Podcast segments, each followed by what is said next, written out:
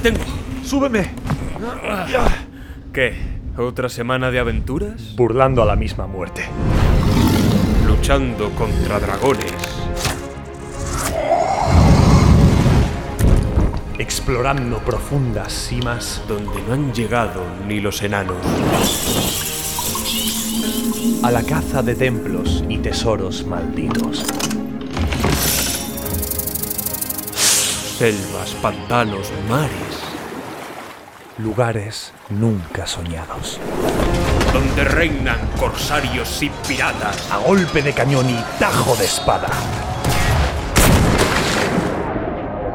Más allá de oasis o desiertos. En caravana de camellos. Por rutas ya olvidadas. Hasta ciudades de marfil y esmeralda. O a galope tendido. Atravesando montañas escarpadas. Resiste. ¡Aguanta! Hemos llegado. Aventureros, truanes, Pícaros, exploradores. regocijaos. Tomad asiento. Sed bienvenidos Al refugio. del Sherpa. Sí. Es un nuevo campamento base. ¿Vale? Alguno, algunos no os acordaréis de que este podcast tiene un, un programa troncal que solía salir de forma semanal, a veces se tomaba una semanita de descanso. Bueno, pero siempre había mm, mínimo pues, dos campamentos base al, al mes, ¿no? Mínimo, siempre. Cubríamos un poquito pues las noticias, traíamos alguna sección un poquito más entretenida. Pero bueno, en el último mes y medio, pues curiosamente, no ha habido ningún campamento base, ¿no? No sé si lo que voy a decir es una tontería, porque a lo mejor está puesto ya en el título, a lo mejor se llama... ¡Ah! Bueno, no voy a decir que, por si acaso. Pero hoy tenemos un invitado muy especial. Nos va a acompañar aquí una persona ya ya pues eh, es una leyenda dentro del, de- de- del- del lore de los, de los Sherpas, como podría ser la tía Ceferina. Hoy tenemos con nosotros, señoras y señores, caballeros, gamers, cinéfilos, seriéfilos, jugadores de juegos de mesa, gente a quien le gustan los audiolibros, que últimamente ahí estamos. Hoy tenemos a Pablo, el Sherpa número do- bueno, número dos, porque, porque el primero en hablar he sido yo, pero, pero por nada más.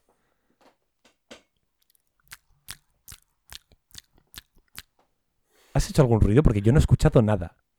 Sí, suele pasar, porque el, tu micrófono. Bueno, tu micro no, perdón. Tus auriculares y realmente los de cualquier persona optan por eliminar determinados tipos de ruido pirenaicos. Lo deciden ellos, ¿no? Es como, Eh, exacto. Esto yo no, Hay- no, por aquí no paso, ¿no? O sea, el- Hay unas personas muy pequeñitas trabajando dentro de los auriculares que, que deciden que filtran, ¿sabes? Son como la censura. Pues eso. Y hay sonido- sonidos que censuran. Vale. La verdad que para, para llevar tanto tiempo sin hacer un campamento base, Sí. mi intervención es lamentable. ¿Por qué? No sé, pues la gente esperaría, pues no sé, un, un soliloquio por mi parte. La gente esperaría una carta. Una carta al oyente. Algunos incluso se atreverían a pedirme disculpas. O sea, no a pedirme ellos disculpas, sino a demandarme ¿eh? a, que, a que yo emita una disculpa hacia Claro, sus personas. Claro, es que esto es importante porque lo, lo recalcabas tú en el, en el episodio anterior, bueno, en el episodio que subiste tú, solo esa semana, eh, de la cartelera, ¿vale? Sí. Tú, tú mencionabas, claro, algunos no, no tendréis ni idea de quién soy, ¿vale? Porque es muy fuerte eso. parece, parece que, que, que- que llevas poco tiempo fuera, y en realidad es verdad, y llevas poco tiempo fuera, pero es verdad que en un mes y medio ha entrado, han entrado alrededor de 100 personas que quizás no te han escuchado nunca. Quizás, porque igual sí que han ido para atrás, han escuchado algún programa más, pero a lo mejor no. Entonces, a lo mejor realmente hay gente que no sabe quién eres. ¿Sabes? Me Cuando, parece muy gracioso. cuando en realidad es- eres igual que yo en este podcast, lo que pasa que no has estado el último mes, nada más. Digo, para aclarar a la gente que, lo está, que está escuchando y no le conoce, Pablo es eh, presentador del Refugio del Serpa igual que yo, ¿vale? Lo que pasa que ha estado ausente el último mes. Y lo que queda. ¿Y lo que queda de que de ausencia? Sí. Sí, ahora mía. Es que eso tú no lo sabes, pero. ¿Pero qué? Nah, no sé, me iba a inventar alguna tontería que no se me. Bueno, sin más. que. Que habrá que darle. Habrá que darle cera a esto. Dar cera, pulir cera. ¿Y con qué empezamos? Es una Carlos. buena referencia esa, ¿eh? Dar cera, pulir cera. Es No sé por qué lo digo con este acento, porque no es con este acento, pero bueno. Es de Karate Kid, ¿no? Dar cera y pulir cera. Sí, ahora el señor Miyagi es de, de, de Burdeos. Che, da cera y pulir cera, boludo, pelotudo, que mirá, vos pa' allá, anda pa, anda pa' allá, dar cera, vos. Joder, me cago en la puta. Bueno, que sí, que es un campamento base y no tengo ni idea de cuál es. ¿Qué número? Voy a mirarlo. ¿Realmente es necesario decirlo? No, no es necesario, pero siempre me, hace- me- me gusta. Ah, pues nada, pues como el señorito quiere decirlo, Es el Porque le gusta. 36. si al señorito le gusta decirlo, perdamos unos segundos de nuestra vida para que Carlos lo busque, claro que sí. Es, es el campamento 36 este. Vayamos, ahora sí, y como demanda la audiencia, con la actualidad.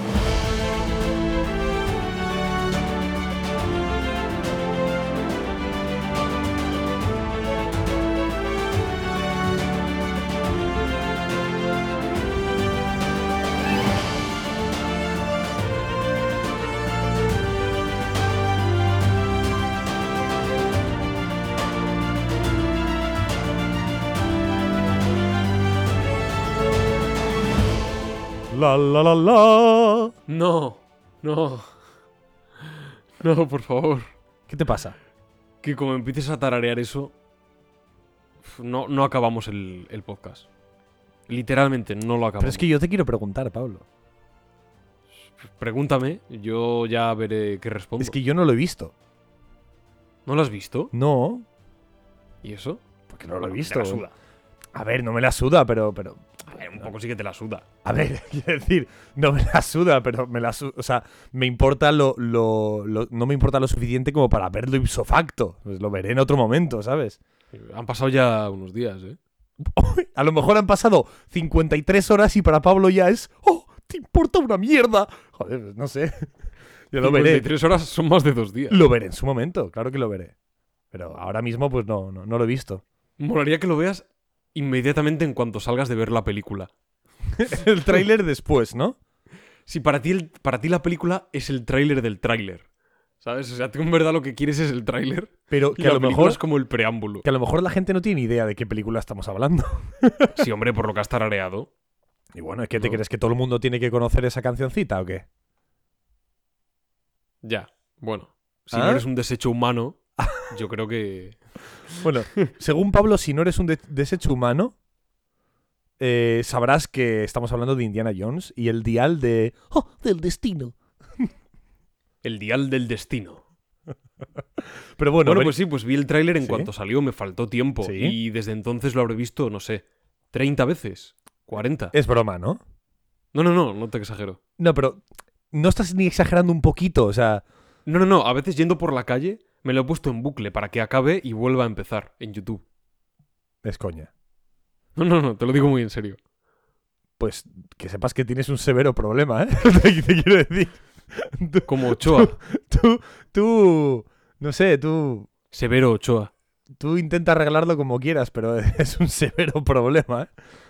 Como, como a mí me guste algo mucho, me gusta mucho de verdad. Hasta, o sea, hasta las últimas consecuencias. Ya me conoces. Yo estoy muy zumbado, Carlos. ¿Y crees que, o sea, Muy te ha zumbado. dado mejor sensación este tráiler que el anterior? Pero sí, es que el otro ya me dio buena sensación. Bueno, te estoy hablando si te ha dado más. O sea, mejor. Este tráiler es brutal. es mejor que el anterior. Sí. Y da más pistas o más ideas del tono de... No. No, nada. Ni Bueno, sí, o sea, el anterior era un poco más nostálgico, sin terminar de serlo. eh, Por eso también me, me agradaba. No era un desfile de referencias, ni muchísimo menos. Pero este es más tráiler de Indiana Jones. De da igual si es la quinta, la primera o la decimonovena. ¿Sabes? Es una peli de Indiana Jones. Y tiene momentos muy chulos. Tiene, el final es muy guapo. Son solo 30 segundos. Y muchos han alabado el tráiler porque, sin contar nada, te lo dice todo en cuanto a, a tono, en cuanto a ritmo y en cuanto a lo que tú esperas de Indiana Jones. O sea, es, es, es chulísimo. Tú y le dice y le dice, "¿Nos conocemos? Me falla un poco la memoria. ¿Sigues siendo nazi?" Eso es muy Indiana Jones, ¿eh? ¡Cómo mola! Eso es muy Indiana Jones, ¿eh? bueno, Pablo, noticias. ¿Vale? Te dejo ahí un momentito para que hables un poquito de Indiana Jones, para que te, te quedes tranquilo. Porque tienes un poco ahí el, el- el- el- el discurso lo tienes dentro, pero no lo sueltas por no ser pesado. Pues ahora te quedas un poco Desde más Piratas del Caribe. Sí. 2 y 3, El cofre del hombre muerto y El fin del mundo, Ajá. no he tenido tantas ganas del estreno de una película. A este nivel de desmesura, vamos, mm, desde aquel 2006-2005, no he vuelto yo a tener este hype. Pues vayamos a las noticias buenas.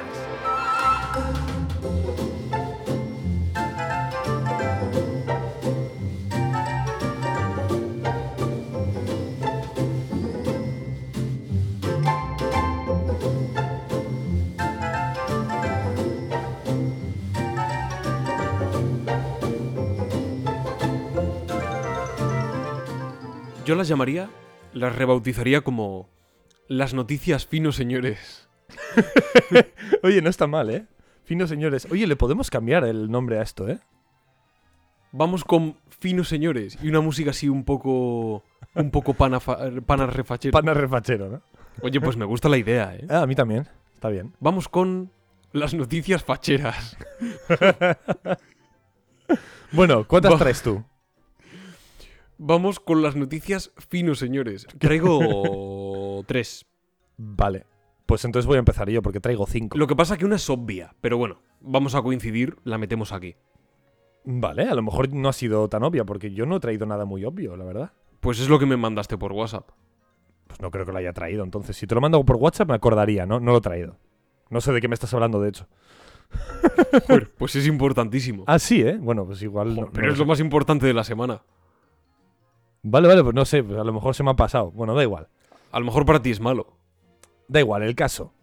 Yo te tra- traigo cinco, ¿vale? Pero hay algunas que son, pues bueno, muy, Qué barbaridad. muy chiquitinas y muy simplonas y muy facilitas. Como por ejemplo, eh, ¿te acuerdas aquel juego que vimos en.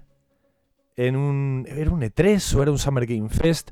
Era este juego que parecía que trataba de aguantar unas hordas contra. Witchcraft. contra Witch- eh, Witchfire, se llama. Sí, pero yo lo llamo Witchcraft. Ah, muy bien, pues estupendo. Pues tú lo llamas como te salga de las pelotas, como siempre. ¿Vale? Eh, se llama Witchfire, ¿vale? Y ha mostrado nuevo gameplay, es decir, ha dado señales de vida.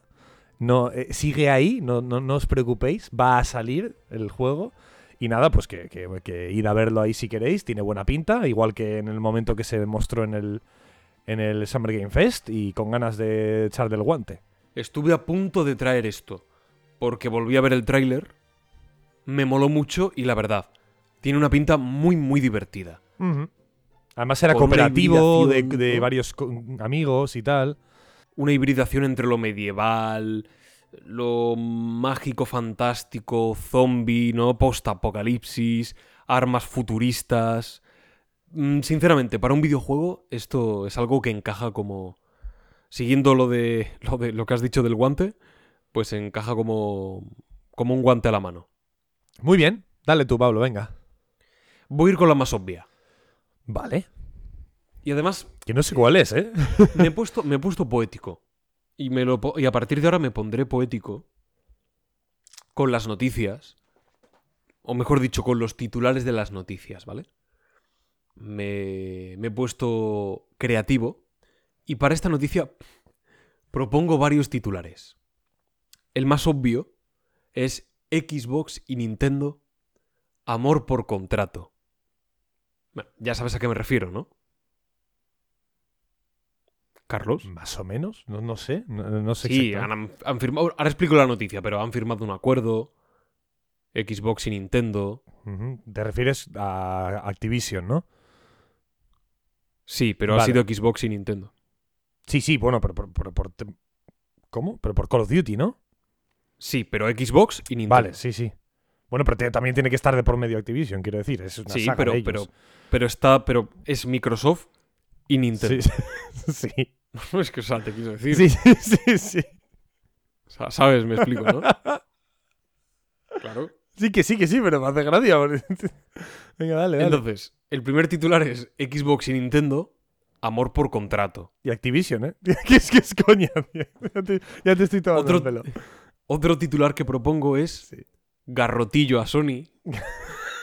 otra, otra posibilidad, que es mi favorita, es la dama y el vagabundo y el boyer de la ventana. y un cuarto, que no está mal, que es Sony se pronuncia. Yo no mandé a mis exclusivos a luchar contra los elementos. Joder. Y entrando...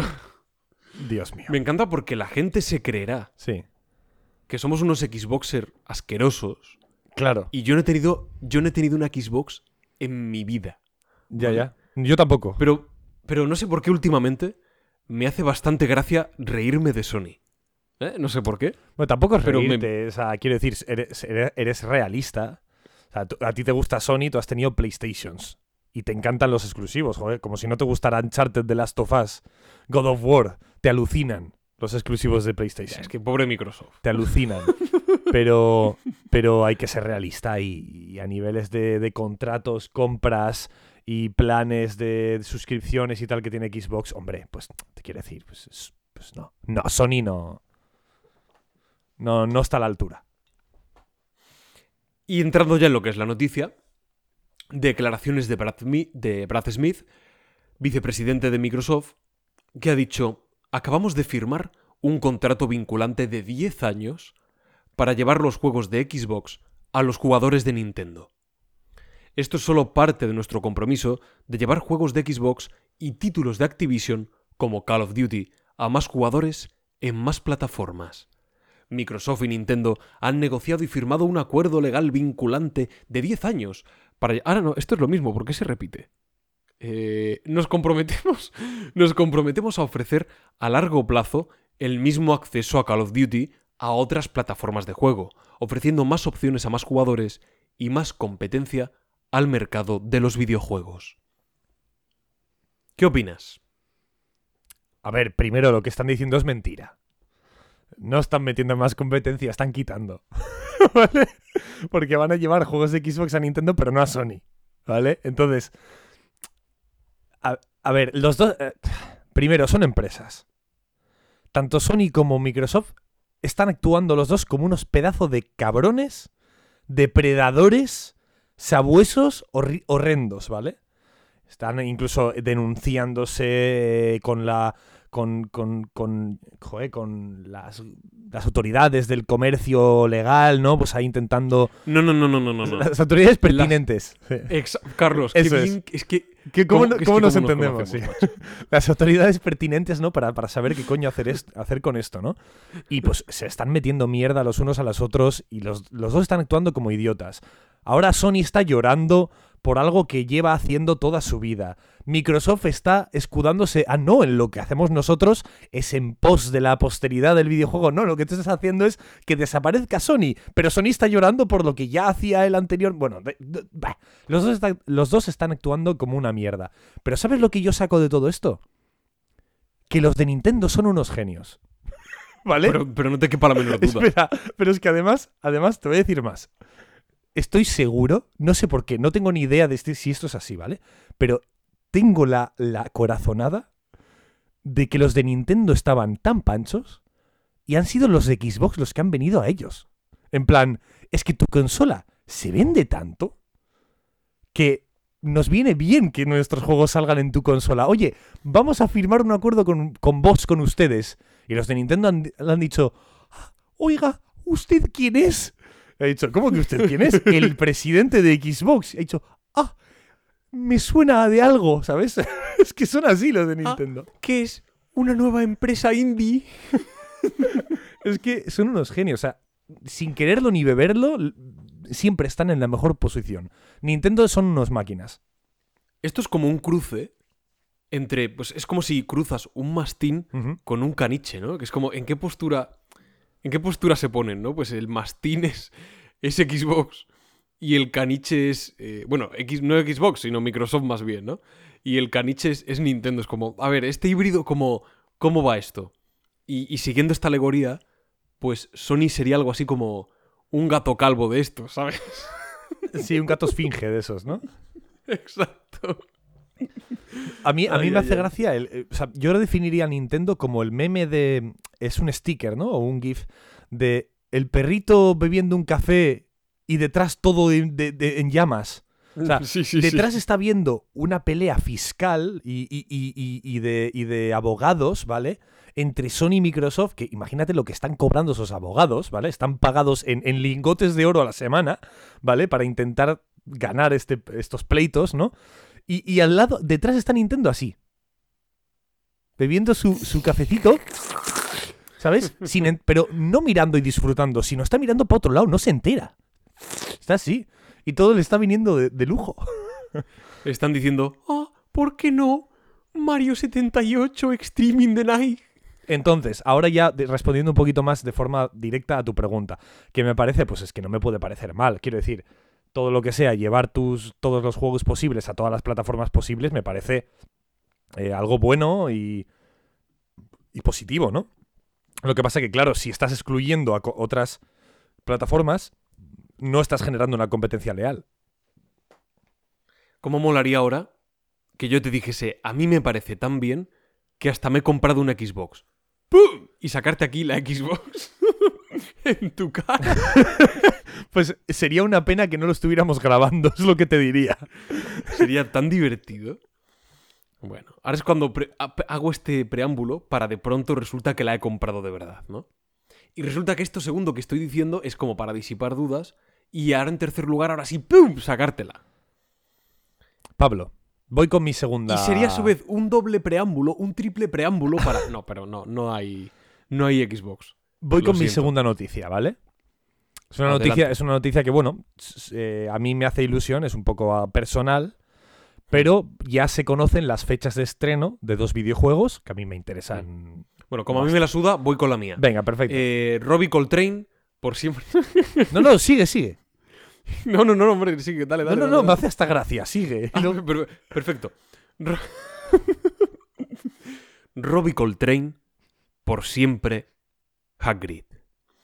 Y es que sí, en el videojuego Hogwarts Legacy, los desarrolladores han incluido, detrás de una cabaña, no muy lejos de la torre del reloj, una tumba con un hipogrifo grabado, lo que resulta una clara, una clarísima referencia al personaje de Hagrid, cuyo actor, el que le dio vida, Robbie Coltrane, murió pues hace unos meses, allá, allá por el 2022.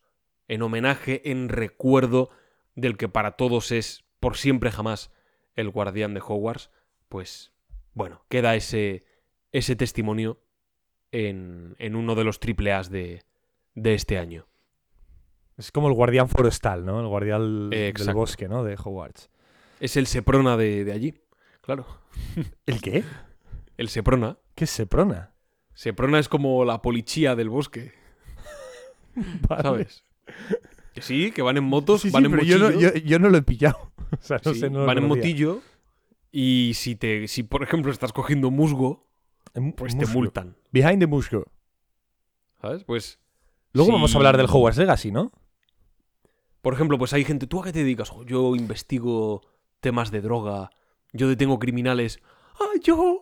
Si, si coges musgo, te multo. Hay gente que te multa por coger musgo. Que no se puede coger musgo.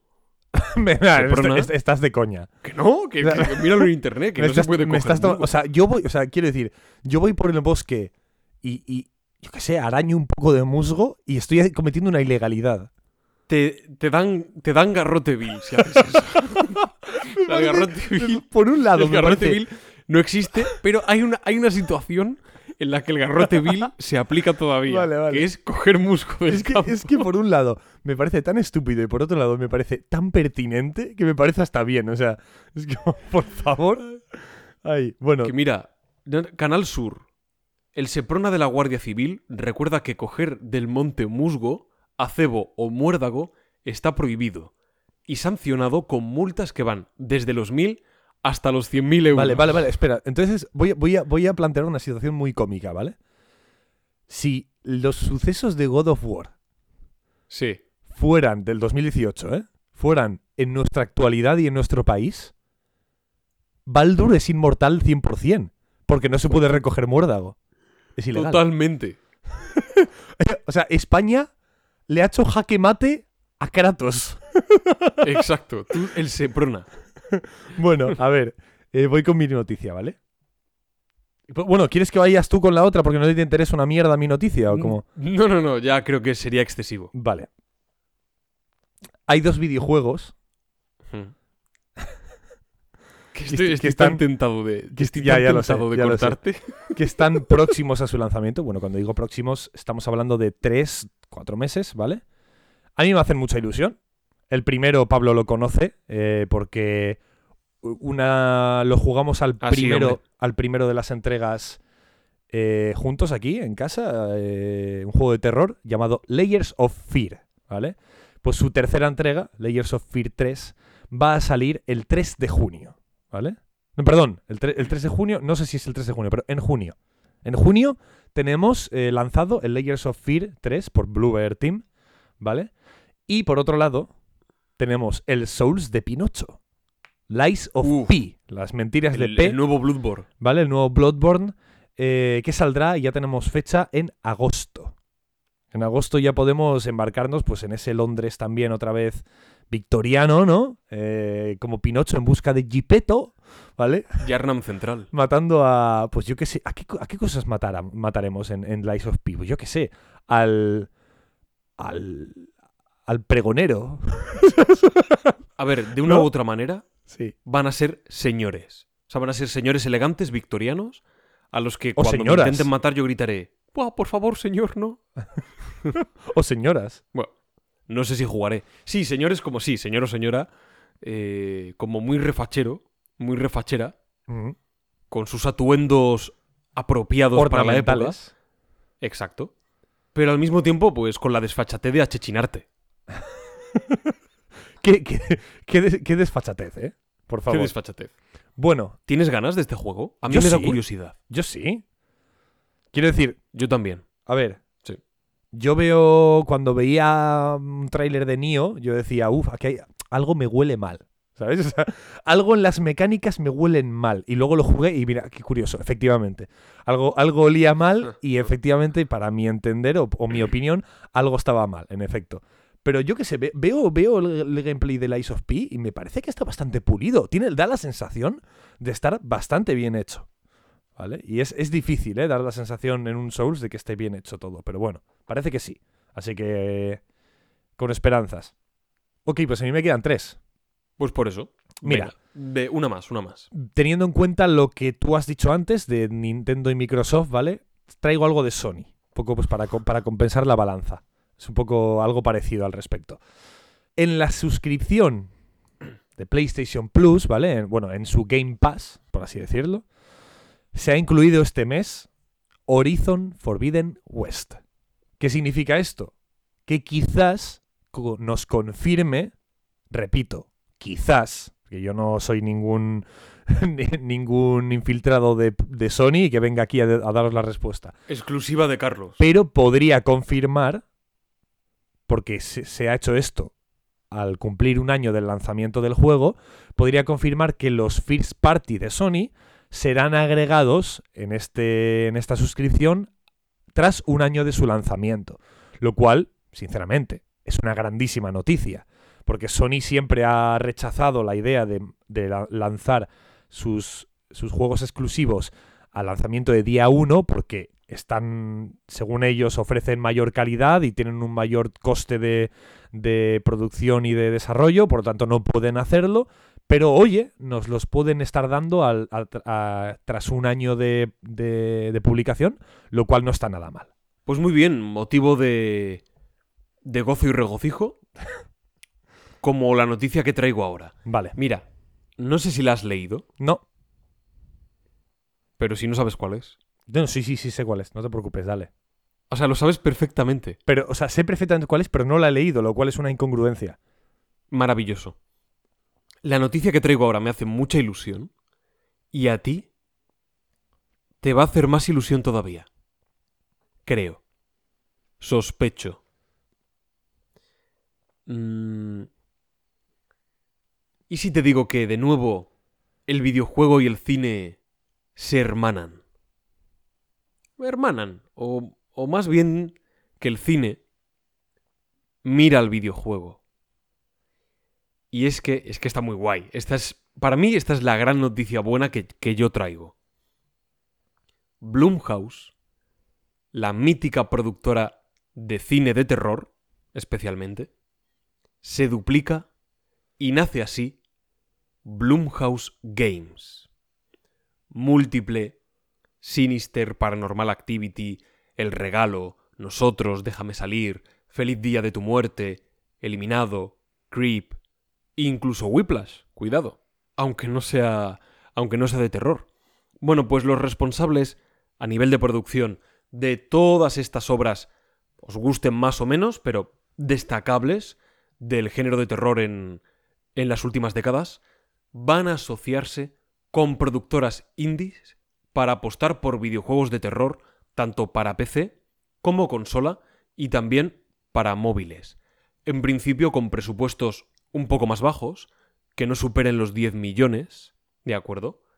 Que aún así, quiero decir, que es bastante dinero, pero no estamos hablando tampoco de 70 a 100 millones. El Layers of Fear a lo mejor se hizo con, con, con, con la hucha de mi primo, ¿eh? ¿Te quieres saber? Claro, claro. Por eso digo que 10 millones para algunos videojuegos es una buena pasta. Es un pastizal, sí. Y para productoras indies, pues seguro que, que es un auténtico gozo. Además de esto, bueno, hay que decir que Blumhouse también va a cerrar un acuerdo de fusión con la productora de, de James Wan, Atomic. Así que, bueno, pues están aquí ampliando su influencia y queriendo meterse en, en el videojuego, en un proyecto a medio largo plazo, creo que es una grandísima noticia. Me hace mucha ilusión y que una productora tan conocida, con obras que lo han petado, así hablando, hablando mal y pronto, pues me hace ilusión que se interesen también por, por otros medios, por otras formas artísticas y, propuestas narrativas. Es un poco lo que estaba haciendo Netflix, ¿no? Lo que pasa que, bueno, Netflix eh, lo hizo fatal. O sea, creo que hizo un, un. como una especie de Game Pass con juegos hechos por ellos que, claro, eran una, abs- una absoluta basura. O sea, tan- una basura tántrica, ¿vale? O sea, o sea, era como. ¡Ja, mira! Te damos videojuegos por 10 euros al mes. Te están dando, te están dando yo qué sé, el, el Zombie Survivor eh, XD, jaja. No sé. no, o sea, horribles. Bueno, pero muchísimas empresas estas se están metiendo, ¿eh? Como por ejemplo Amazon. Amazon ya ha dicho que, que está, o sea, tiene ya un plan de, de ingreso en, el, en la industria de los Como videojuegos a, Alonso. la- a largo plazo. Es decir, a largo, medio, perdón, decían a medio y largo plazo. Es decir, que ya, ya están invirtiendo, ya están creando infraestructura, eh, profesionales para que trabajen pues, en, en el ámbito del videojuego para meterse de lleno en, ese, en esa industria. O sea que bueno, eh, supongo que los de Blumhouse, por una parte han visto el potencial y por otra parte han visto, oye, esto en unos años va a ser de lo más importante a nivel, a nivel económico en, nuestro, en nuestra sociedad occidental, por así decirlo. Y, y obviamente tenemos que meternos nosotros también, ¿no? En resumen. Un buen resumen, ¿no? Sí, sí, espectacular. Espectacular. vale. Ok, me quedan dos. ¿Vale? Pablo, ¿y si te digo Dime. que después de tres años de sufrimiento, desde que inició la pandemia, no, no, no hemos parado de, bueno, de tener malas noticias, ¿no? Pues pues, aparece un virus que se lleva la vida de muchas personas, se lleva eh, pues el sustento económico de muchas otras, se lleva problemas de infraestructura, de, etcétera. Luego pues llegamos a 2022 y se inicia una guerra, una guerra entre Rusia y Ucrania. Ucrania, un país que no teníamos ni idea, pero era crucial para los, las materias, ciertas materias primas de, en Europa, ¿no? Como ser cereal o incluso ciertos componentes electrónicos, ¿no? Eh, desde, a lo largo de estos tres años, el precio de las consolas, los ordenadores, incluso chips de los coches, ¿vale? Ha ido aumentando una barbaridad. Y de forma constante. Por primeras veces, Pablo, podemos decir que el precio de las gráficas está bajando. Parece ser que se debe, creo que se debe, a que estamos generando, empezando a generar poco a poco un automercado, una autosuficiencia, ¿no? de no depender tanto de la, de la, de la, de la distribución de países, de otros países más lejanos, y que pues podemos empezar a fabricar en masa eh, sin depender tanto de, de ello, y que por eso están empezando a reducir los precios, lo cual es una buena noticia eh, es una pena que tenga que ser así y que, tengamos que hacerlo por el hecho de que un país esté en guerra, pero bueno, al menos pues muchos lo, agradecerán, seguro. Bueno, tiene esa doble vertiente, ¿no? Sí. Podría ser en tierra de nadie. A ver, no, no creo que sea en tierra de nadie. A mí me parece una buena noticia. Es decir, ¿por qué sería mala? Ya. La mala es que han subido los precios, pero los buenos, la buena es que están bajando. Es una buena noticia. Em, que es que lo que no podemos hacer, ¿no? Es esperar a que termine la guerra para intentar sobrevivir a nivel electrónico, ¿no? Es buena, una buena noticia que, encontremos una manera, una, una, forma paralela de poder autoabastecernos, ¿no? Al respecto. Mm. Sí, eso es verdad. Luego ya, pues, si, si, todo esto acaba o lo que sea, pues, pues ya encontraremos la manera, ¿no? Pero primero eso. Bien, bien, bien defendido, bien argumentado. Es lo que quería comprobar. ¿Te, imaginas? Es como, es como, por ejemplo, esto, esto eh, igual es una, un símil un poco tonto, ¿eh? Pero cuando yo dejé de fumar, ¿vale? Hace tres meses, ¿vale? Mucha gente me, decía, pero uy, cuidado, que te estoy viendo comer mucho, ¿eh? Vas a engordar un montón. Claro, porque cuando dejas de fumar comes más, porque no tienes durante tanto tiempo el hábito en la mano de estar haciendo cosas. Entonces pasas por ese momento de voy a tener siempre algo en la mano, ¿sabes? O metérmelo en la boca y comer y tal. Y claro, yo siempre eh, les he dicho a todo el mundo que me decía esto. A ver, primero, déjame que consiga dejar de fumar y luego ya me centraré en comer menos, ¿no? Esto es lo mismo. Primero vamos a intentar subsistir o, o al menos eh, satisfacer las demandas, ¿no? De, acerca de esto y luego ya nos encargaremos de que de, intentar ayudar eh, cuando salgan ellos de la guerra lo que sea en su en su economía y en su y en su negocio de chips y de, y de materias. Pues bien argumentado me gusta me gusta el símil. Sí creo que se entiende muy bien. Poco, poco más que añadir Carlos es que cuando cuando padreas padreas. ¿tú crees que estoy padreando? Sí, últimamente padreas mucho. No, pero ha sido una opinión bastante. O sea, de hecho me daba miedo que fuera un poco polémica. O sea, no. O sea, ¿Por qué? No, creo que lo has explicado. Creo que has explicado muy bien la situación.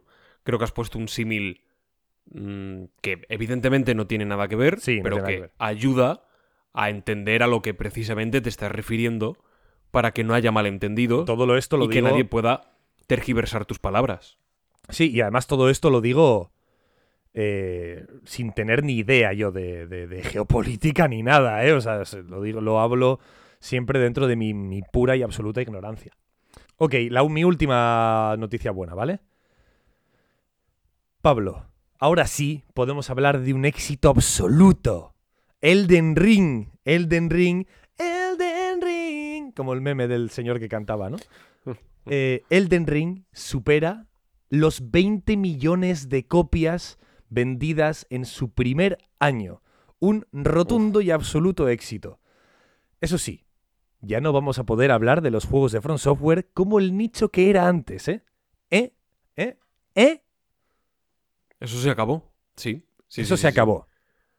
Se acabó. A lo mejor Fue empiezan bonito, a tratar fue bonito mientras duró. a lo mejor pero- empiezan a tratar a Miyazaki como a Kojima, ¿no? ¡Ah, un visionario. El nuevo Spielberg. Pero bueno, ¿a dónde vamos ahora, Pablo? Nos vamos. ¿Quién, quién gana? Tú, Joder. ¿Por qué? porque has vuelto. Ah, si- Simplemente por eso. Sí, simplemente por eso. No, ¿quién dirías que gana? Tú, Joder. Yo diría que empate. ¿No? yo creo que ganas tú. ¿Por qué he vuelto? No, no, no, tengo mis motivos, pero yo creo que ganas tú. Vale, pero ¿cuáles son? ¿Te ha gustado mucho la de Blumhouse, la de Hadgrid o qué? La prefiero, sí, las prefiero a las mías. ¿Y para qué traes las tuyas entonces? Porque no he visto las tuyas. Ya, joder, es broma. Es broma. Vamos ahora. ¿Por qué no queda otro remedio? Con las noticias malas.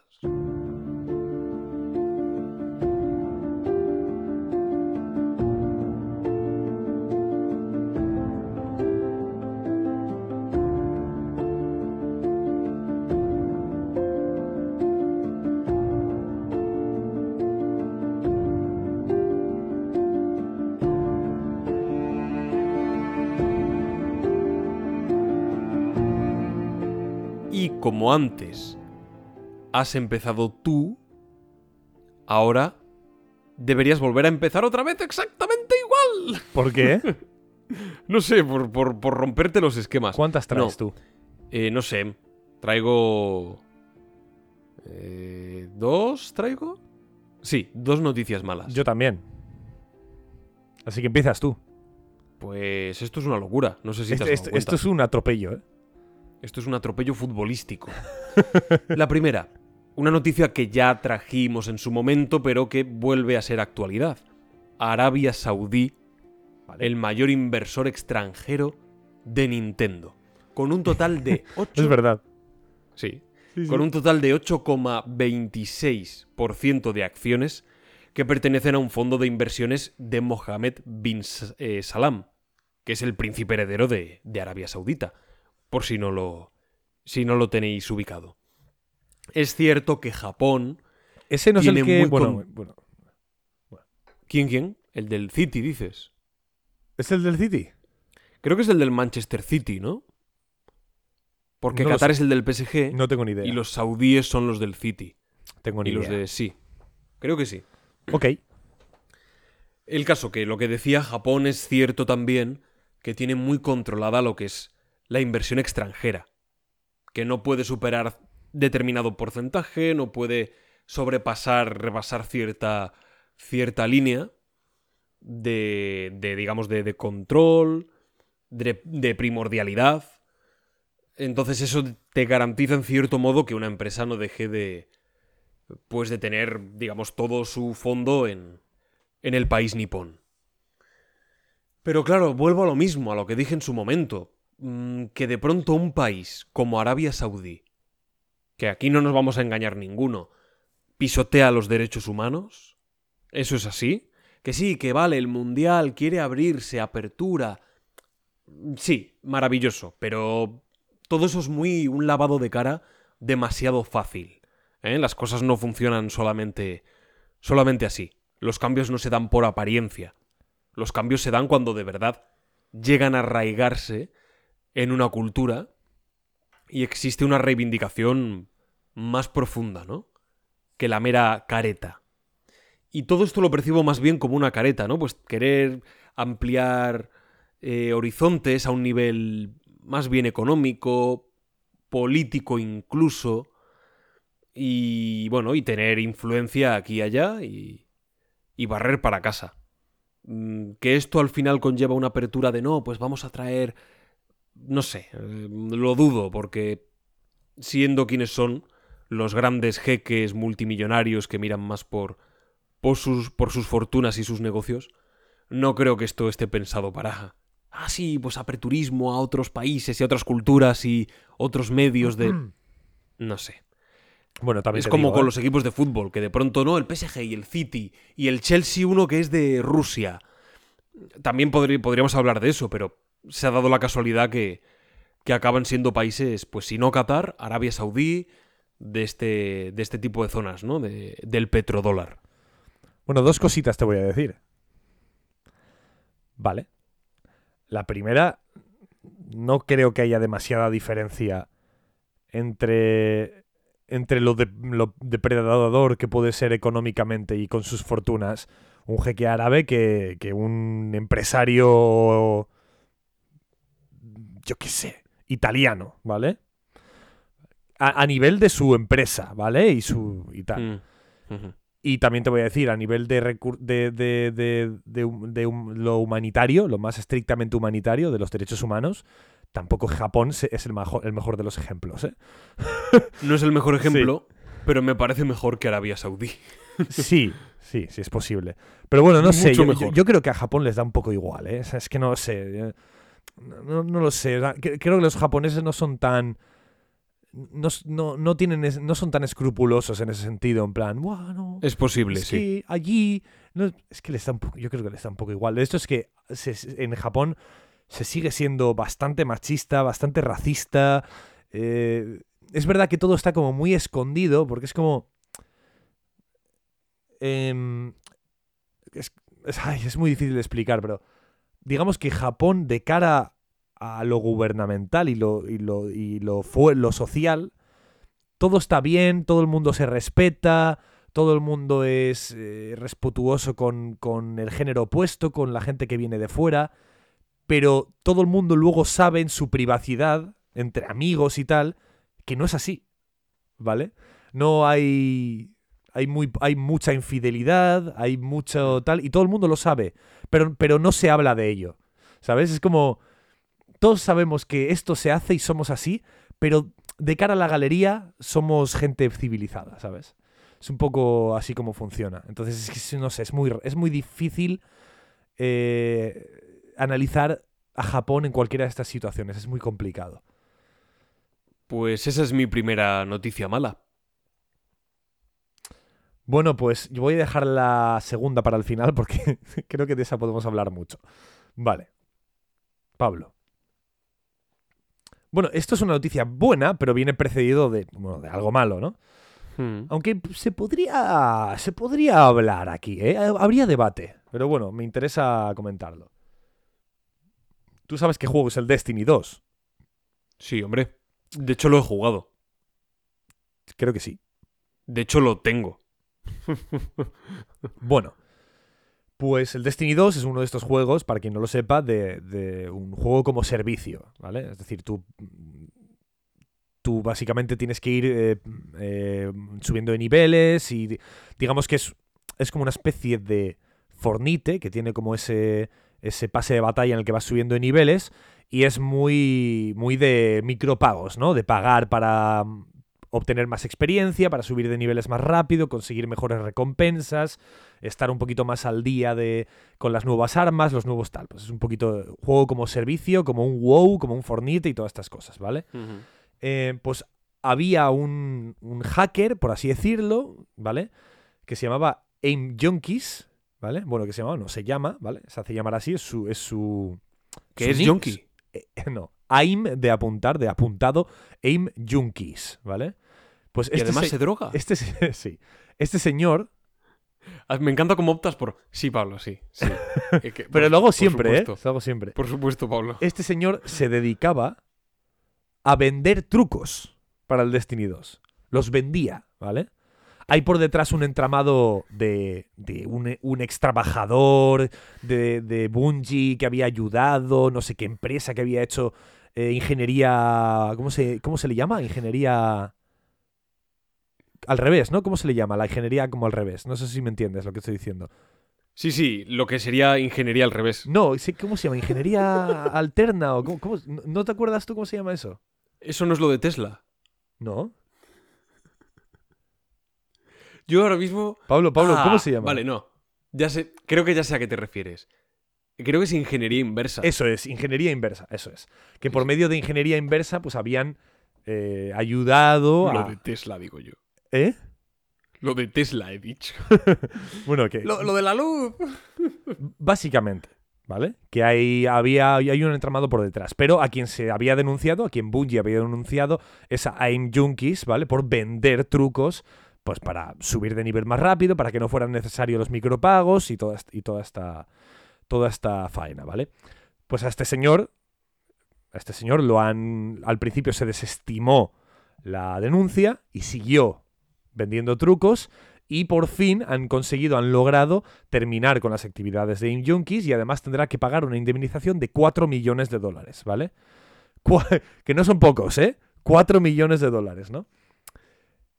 Es algo positivo, es decir, han condenado a un señor que estaba vendiendo algo que, que- que hacía que la mayor, la mayor fuente de ingresos de una empresa pues, pues, pues estuviera, eh, digámoslo así, eh, ¿cómo sería la palabra? Eh, ah, verdad, estoy como muy espeso hoy, ¿eh? Yo también, ¿eh? Si sí, te sirve de consuelo. Estamos un poquito tontitos, ¿no? Sí, sí, sí. Es que no he parado en todo el día. Yo tampoco he parado. Me imagino. ¿Cómo se llama, tío? José bueno, da, Luis. da igual.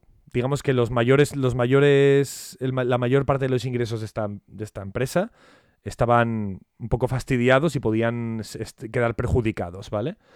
Mm. Claro, aquí entra un debate, ¿vale? Cre- creo que aún así, a pesar del debate, esto es una buena noticia, que le hayan condenado, ¿vale? Porque aunque aquí haya un debate de si te parezca bien, moral o no hacer lo que hace un juego por, eh, como, como servicio, aún así, aquí no hay nadie que te está engañando. Bungie te da un juego que es prácticamente gratuito y, gracias a los micropagos van manteniendo, hacen el mantenimiento del juego.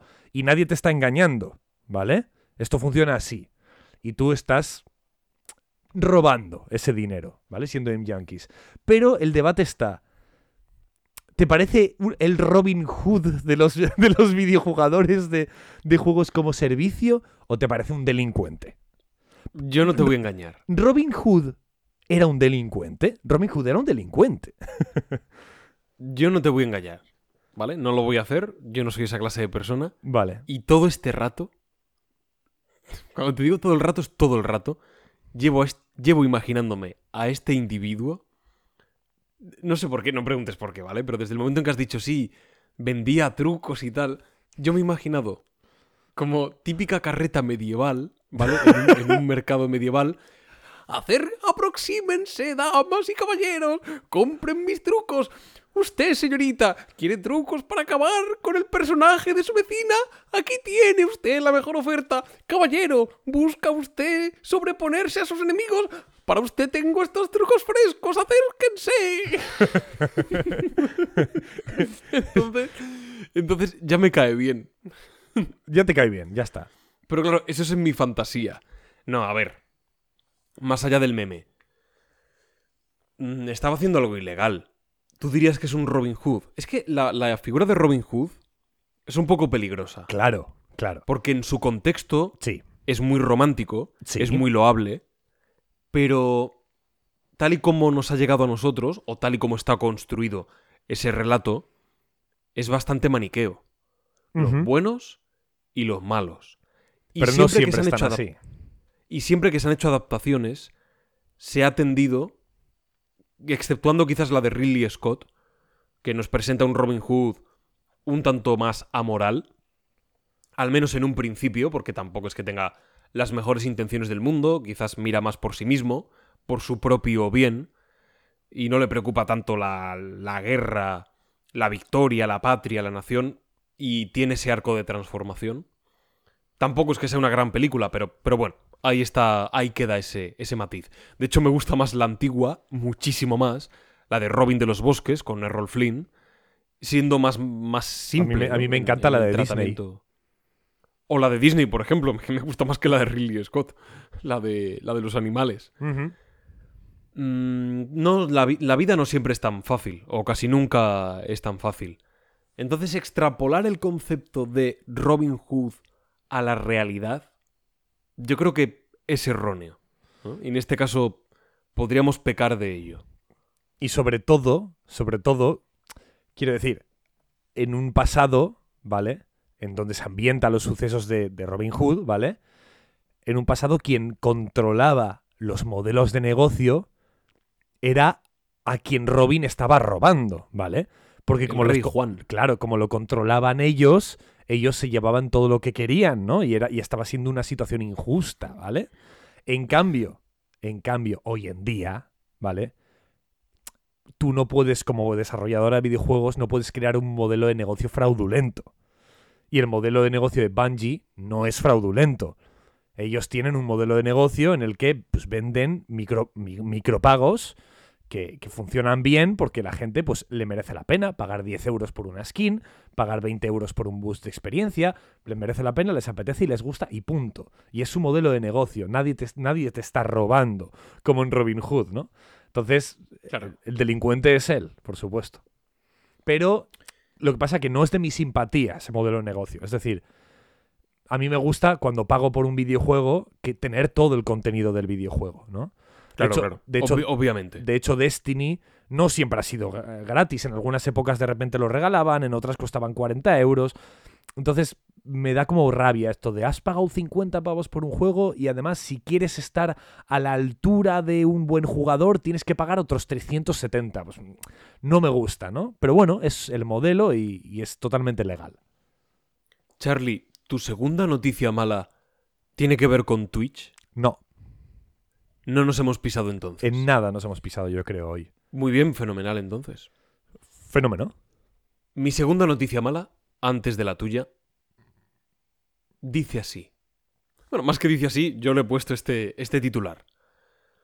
Conducir o streamear. He ahí la cuestión. ¿Atropellar o no atropellar? He ahí el dilema. Polonia. La streamer Sidneuke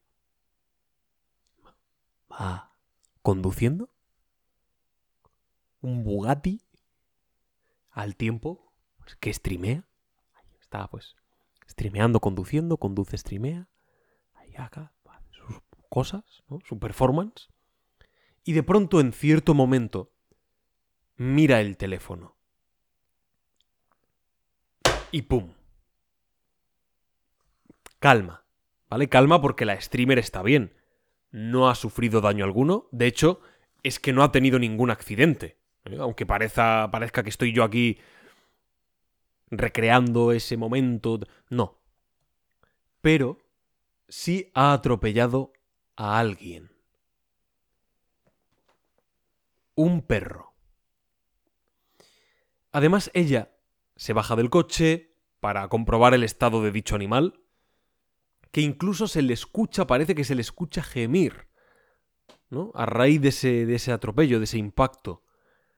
Y a continuación, la citada streamer regresa al coche para, bueno, ya cortar la transmisión, creo que no continuó mucho más.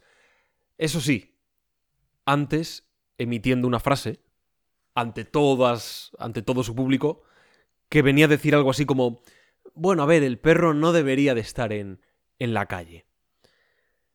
El resultado es que Twitch la ha baneado. No se sabe hasta cuándo, lleva ya unos días, a lo mejor a estas alturas ya ha regresado al canal, no lo sé, pero ayer que leí la noticia, día pues 21-22, no, no había regresado, Twitch no, no se lo había permitido. La noticia evidentemente es mala y aquí entran muchas cuestiones a debate. Esto de conducir y streamear, o sea, hola, da igual si es streamear o es hablar por teléfono. Bueno, tú puedes hablar por teléfono, con un manos libres. Al final es como si vas con alguien al lado, ¿no? De acuerdo. Pero esto de streamear, de que inconscientemente tú vas a mirar a la, a la, a la pantalla, a cámara, a leer el chat, esto es muy peligroso. Me parece muy irresponsable, a no ser que digas, no, no hay cámara, estoy streameando audio, en plan podcast. Bueno, no sé, pero esa no es la situación, ¿vale? No sé, nadie hace eso, o casi nadie. Entonces me estoy poniendo en, en un contexto realista de lo que ha sucedido. Eh, no sé, me, me parece, de verdad, me parece muy inconsciente. Muy, muy inconsciente. Y que además tú digas, no, el perro no debería de estar en la calle. De acuerdo, puede ser verdad, puede que ese perro mm, tuviese que estar atado en su correspondiente árbol, ¿vale? En su correspondiente valla, en su finca, en su jardín. No te lo niego, pero tía, tú ibas mirando la carretera, o se supone que deberías ir mirándola. No, si tú atropellas un perro y vas mirando la carretera y simplemente ha sido un accidente, pues tú no tienes culpa ninguna. Pero en una situación en la que tú estás mirando el móvil, que además está... O sea, se está retransmitiendo, es que hay pruebas de ello, no es que no puedes negarlo. Tú estás mirando el móvil y se te cruza un perro y le atropellas, tú ya no tienes excusa. O sea, ya no es que sea un accidente, es que tú estabas incitando que eso pudiese ocurrir con mayor facilidad. A ver, primero estoy muy triste por el perrito, de verdad. Sea, me, me- lo he ido pasando muy mal cuando lo estabas contando. Te lo digo de verdad. Lo he pasado muy Te, mal. te conozco y sabía que te iba... Sí. Eh, Sí. Segundo, lo siento, Pablo. Tengo que decir que estás muy equivocado. Respecto a... A lo mejor no te lo esperabas.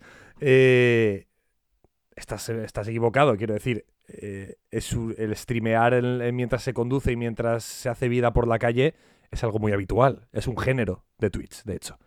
Se llama eh, IRL. Es streamings in real Pero life. yo no he dicho que no sea habitual.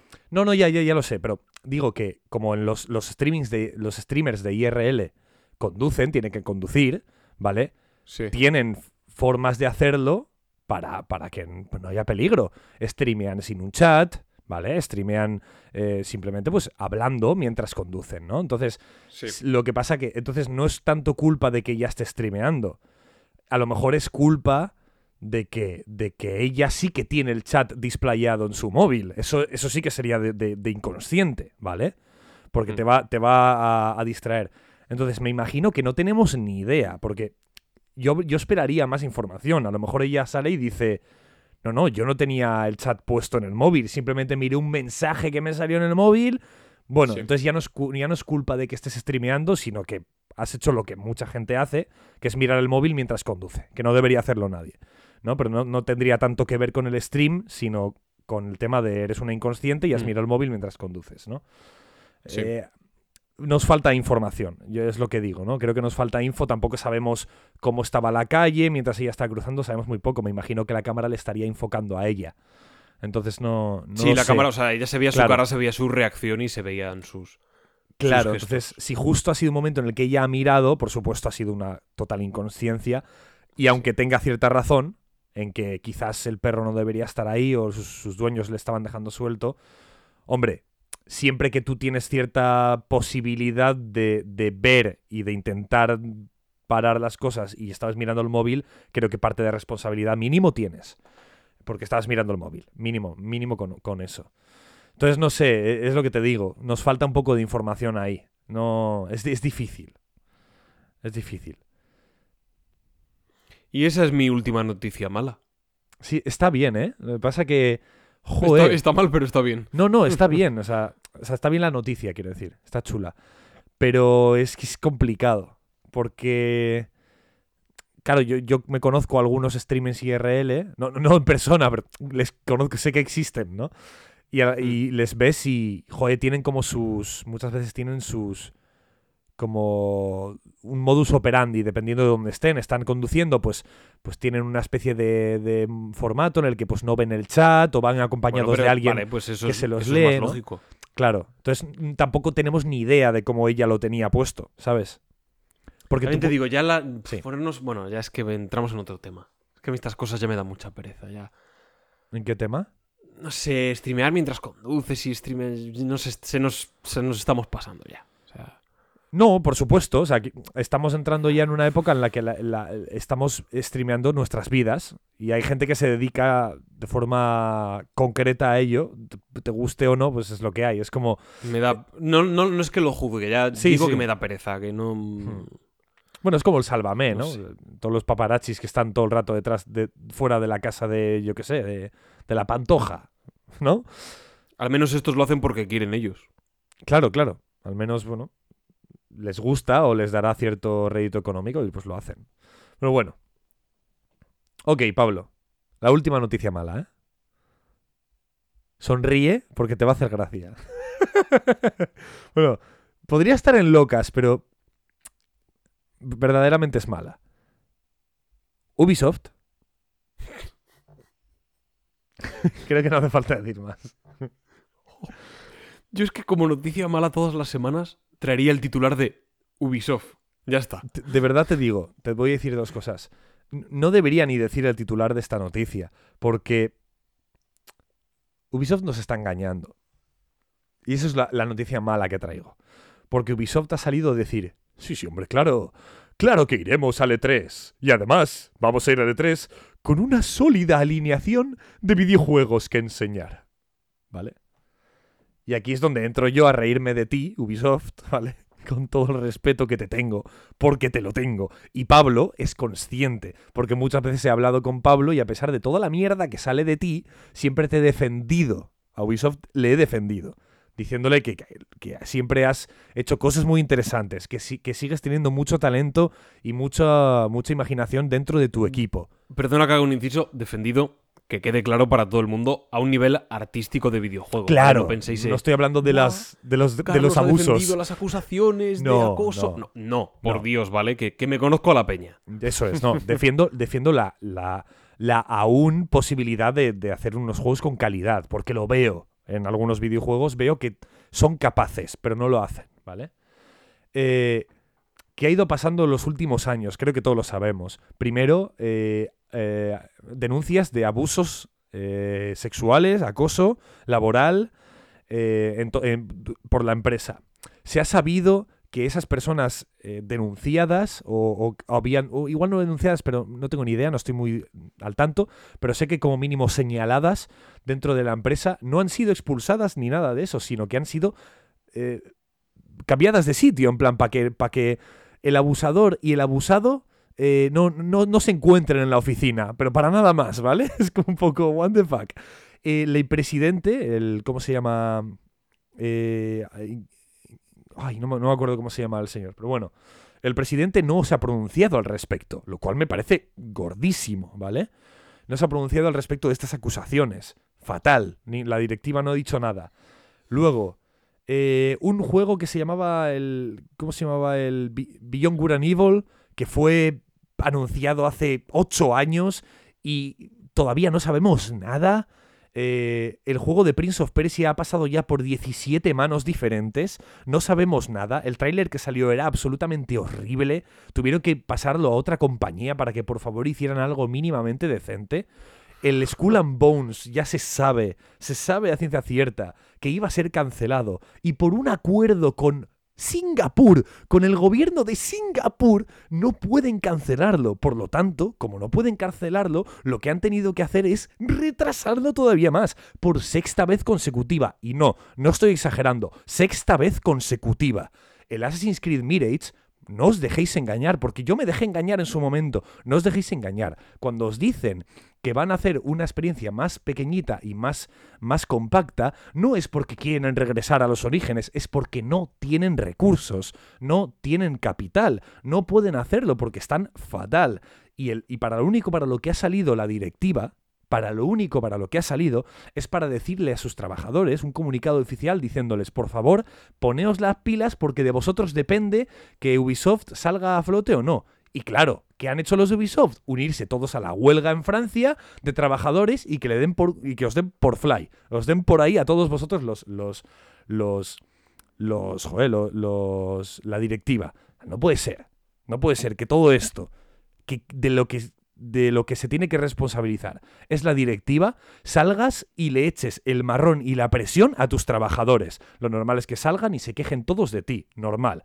Y que ahora me vengas y me digas, sí, vamos a ir al E3 con un plantel sólido, me estás tomando el pelo. Me estás tomando el pelo. Lo que está pasando dentro de tu organización es algo terrible. Y deberías salir y decir, mira, estamos pasando por un mal momento, estamos intentando arreglarlo, vamos a intentar sacar los videojuegos que os hemos prometido, pero por favor, sed, eh, empáticos y que sepáis que van a, van ir saliendo a medida que, que podamos. Tú sales diciendo eso y a pesar de todos los problemas que tienes, más o menos quedas como un rey. Pero no, tienes que salir y engañarnos a todos. Bueno, pues lo que he dicho antes, cuando alguien padrea, padrea. Y cuando Charlie se pone en modo padreando, pues se dice y ya está. Pero ¿qué opinas? Mm, Suscribo todo lo que has dicho. Es que, es que te lo digo de verdad. Cuando alguien padrea, ¿por qué vas a estropearlo tú con tu indecente opinión? ¿Sabes? Cuando el otro ya la ha, la ha resumido perfectamente. Es que, es que me parece. Me parece muy gordo, o sea, no sé. Es como cuando, cuando los de CD Projekt Red, ¿no? CD Projekt Red, al, lado de, de- Ubisoft, son, son unas san- santas de la caridad, ¿no? Unas hermanitas de la caridad. Pero es, es un poco lo que hicieron, ¿no? Se empezó a saber que de CD Projekt Red había habido post-crunch, había habido problemas, el juego ha salido fatal, y sale la directiva a hablar y tú esperas una disculpa, esperas, lo sentimos por lo que ha pasado, pues mm, nos hemos visto superados por el proyecto, por las exigencias. No, no, pero sale y dijeron, ah, es que nuestros beta testers nos dijeron que estaba todo bien. Ah, es que encima tira balones fuera al capullo, ¿sabes? Pues un poco lo, es un poco lo mismo. Tienes denuncias de acoso sexual, tienes denuncias de, de acoso laboral, tienes problemas con que videojuegos que han sido anunciados hace más de 8 años, no sabemos nada de ellos. Y encima, cuando sales a la palestra, es para decirles a tus trabajadores que se pongan las pilas, que depende de ellos que salgáis a flote o no. Hombre, por favor, te quiero decir, Todo mal, ¿eh? Es que ni una, macho. ni una. Ni una, tío, es increíble. Es increíble. En fin. pues ya ¿Quién está. se lleva la palma aquí? Aquí yo creo que me la llevo yo. Es que has padreado mucho, ¿eh? Mm, Yo, creo que sí. Yo creo que la noticia de Ubisoft es, es pelotuda. O sea, porque ni siquiera es una noticia per se, es como que es como una una reflexión que yo he sacado de unas Claro. de unas eh, de unas frases, ¿no? Que ha dicho. eh, Yo he ido dicho. por la vía fácil. Bueno, pues está bien. He traído perritos, he traído. A ver, eso da mucha penita. eh, joder. Es que, buah, me, po- me podría pensar que si ganas tú solo por un perrito. No sabemos qué ha pasado con el perro, ¿eh? También te digo. A lo mejor era todo un montaje. Como... Bueno, iba a decir una cosa. ¿no? Ya me creo cualquier cosa. Ya sí, sí. Ya, la verdad que. Pablo, ¿a dónde vamos? Vamos, ya para finalizar con la actualidad, vamos con las noticias que tocan, ¿sí? ¿Vamos con ellas? Sí. Sí, porque vienen. Oh, sí, lo Oh. notas, lo notas en el pecho. Las noticias locas.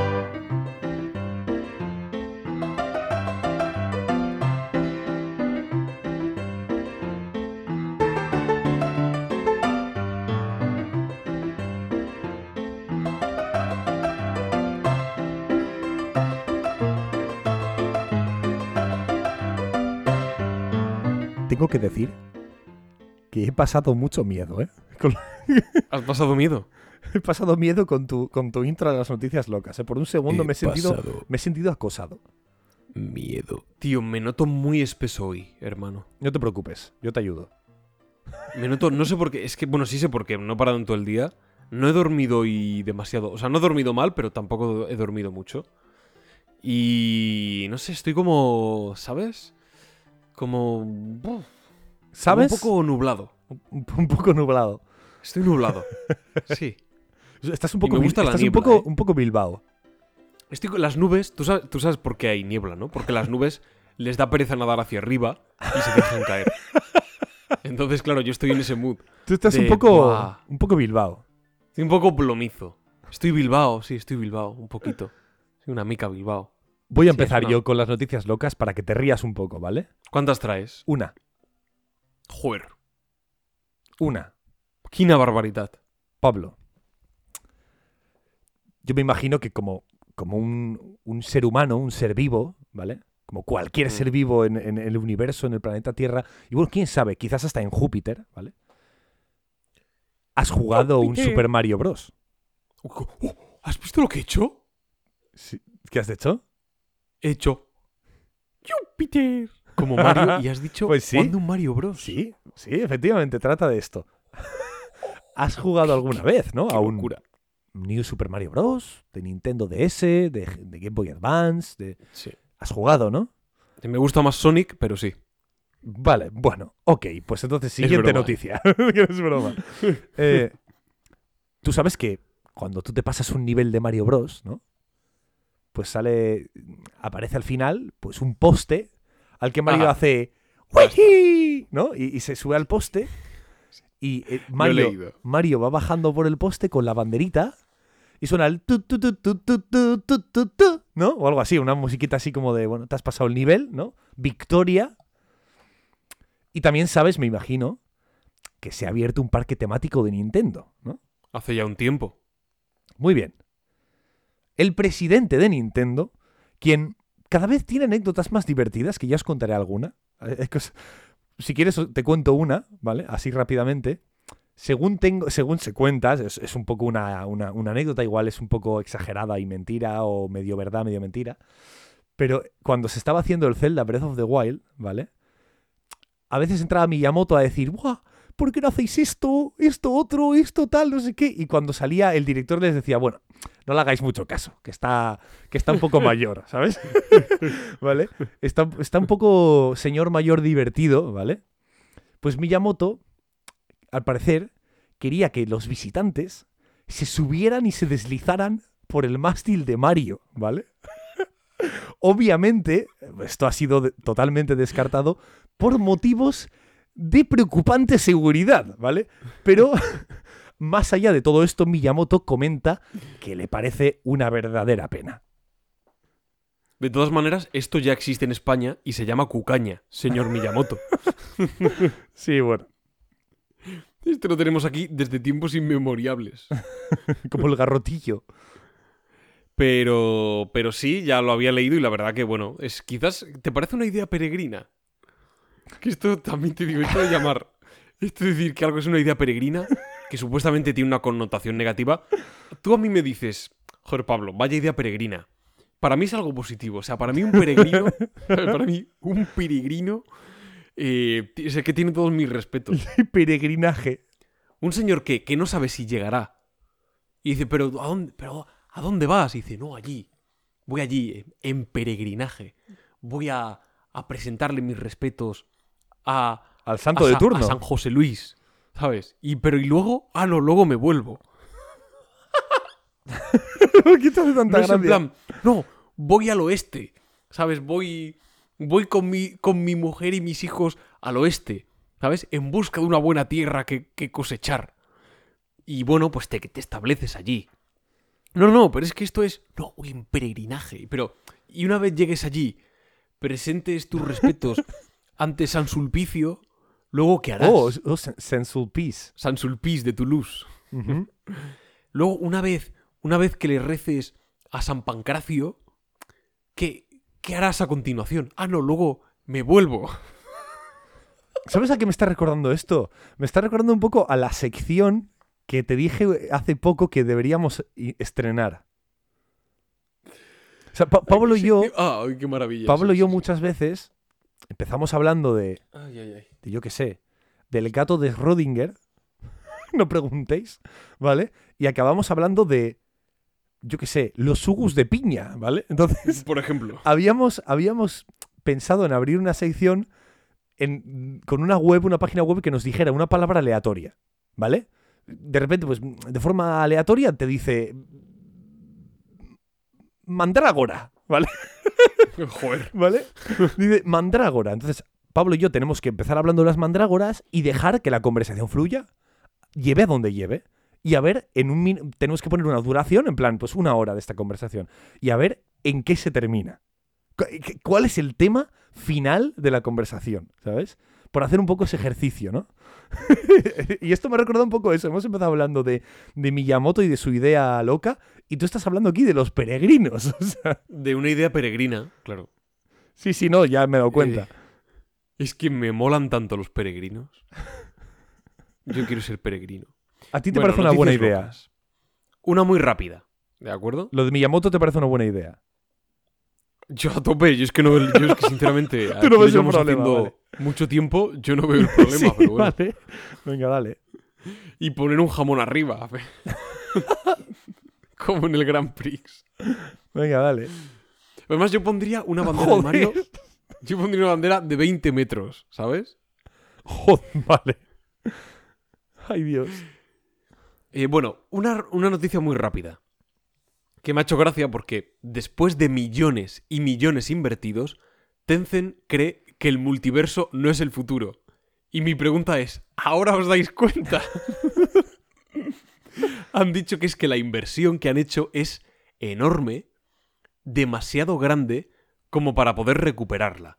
Y que a los trabajadores que tenían, bueno, pues puestos en esto, que ahora, que a ver a dónde los redistribuyen, o a lo mejor hay que despedir, o bueno, que no, que esto del, del multiverso tal, que... Bueno, a ver, multiverso, no creo que te refieras a multiverso, ¿no? Te referías al. al. Joder, ¿cómo se llama? No se llama multiverso. ¿no?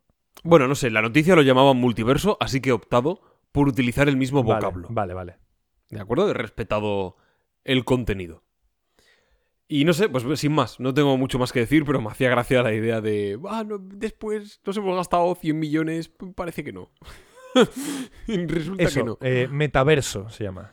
Sí, lo llamaban multiverso, entiendo que se referirían a, a Pero lo es- mismo, ¿no? Pero es que además, es que esto me gusta mucho este tema, ¿vale? Porque, porque no solo le ha pasado eso, le ha pasado a Meta. ¿Sabes quién es Meta? Meta son los de Facebook, ¿vale? Eh, Ahora se llaman Sí, Meta, sí, sí. ¿vale? Se llaman Meta por el metaverso, ¿vale?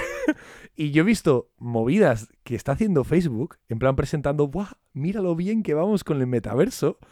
Y es como, literalmente estáis haciendo un videojuego que. Pero muy feo. Si quiero decir, me da la sensación que esto lo está haciendo gente que no sabe de la existencia de los videojuegos.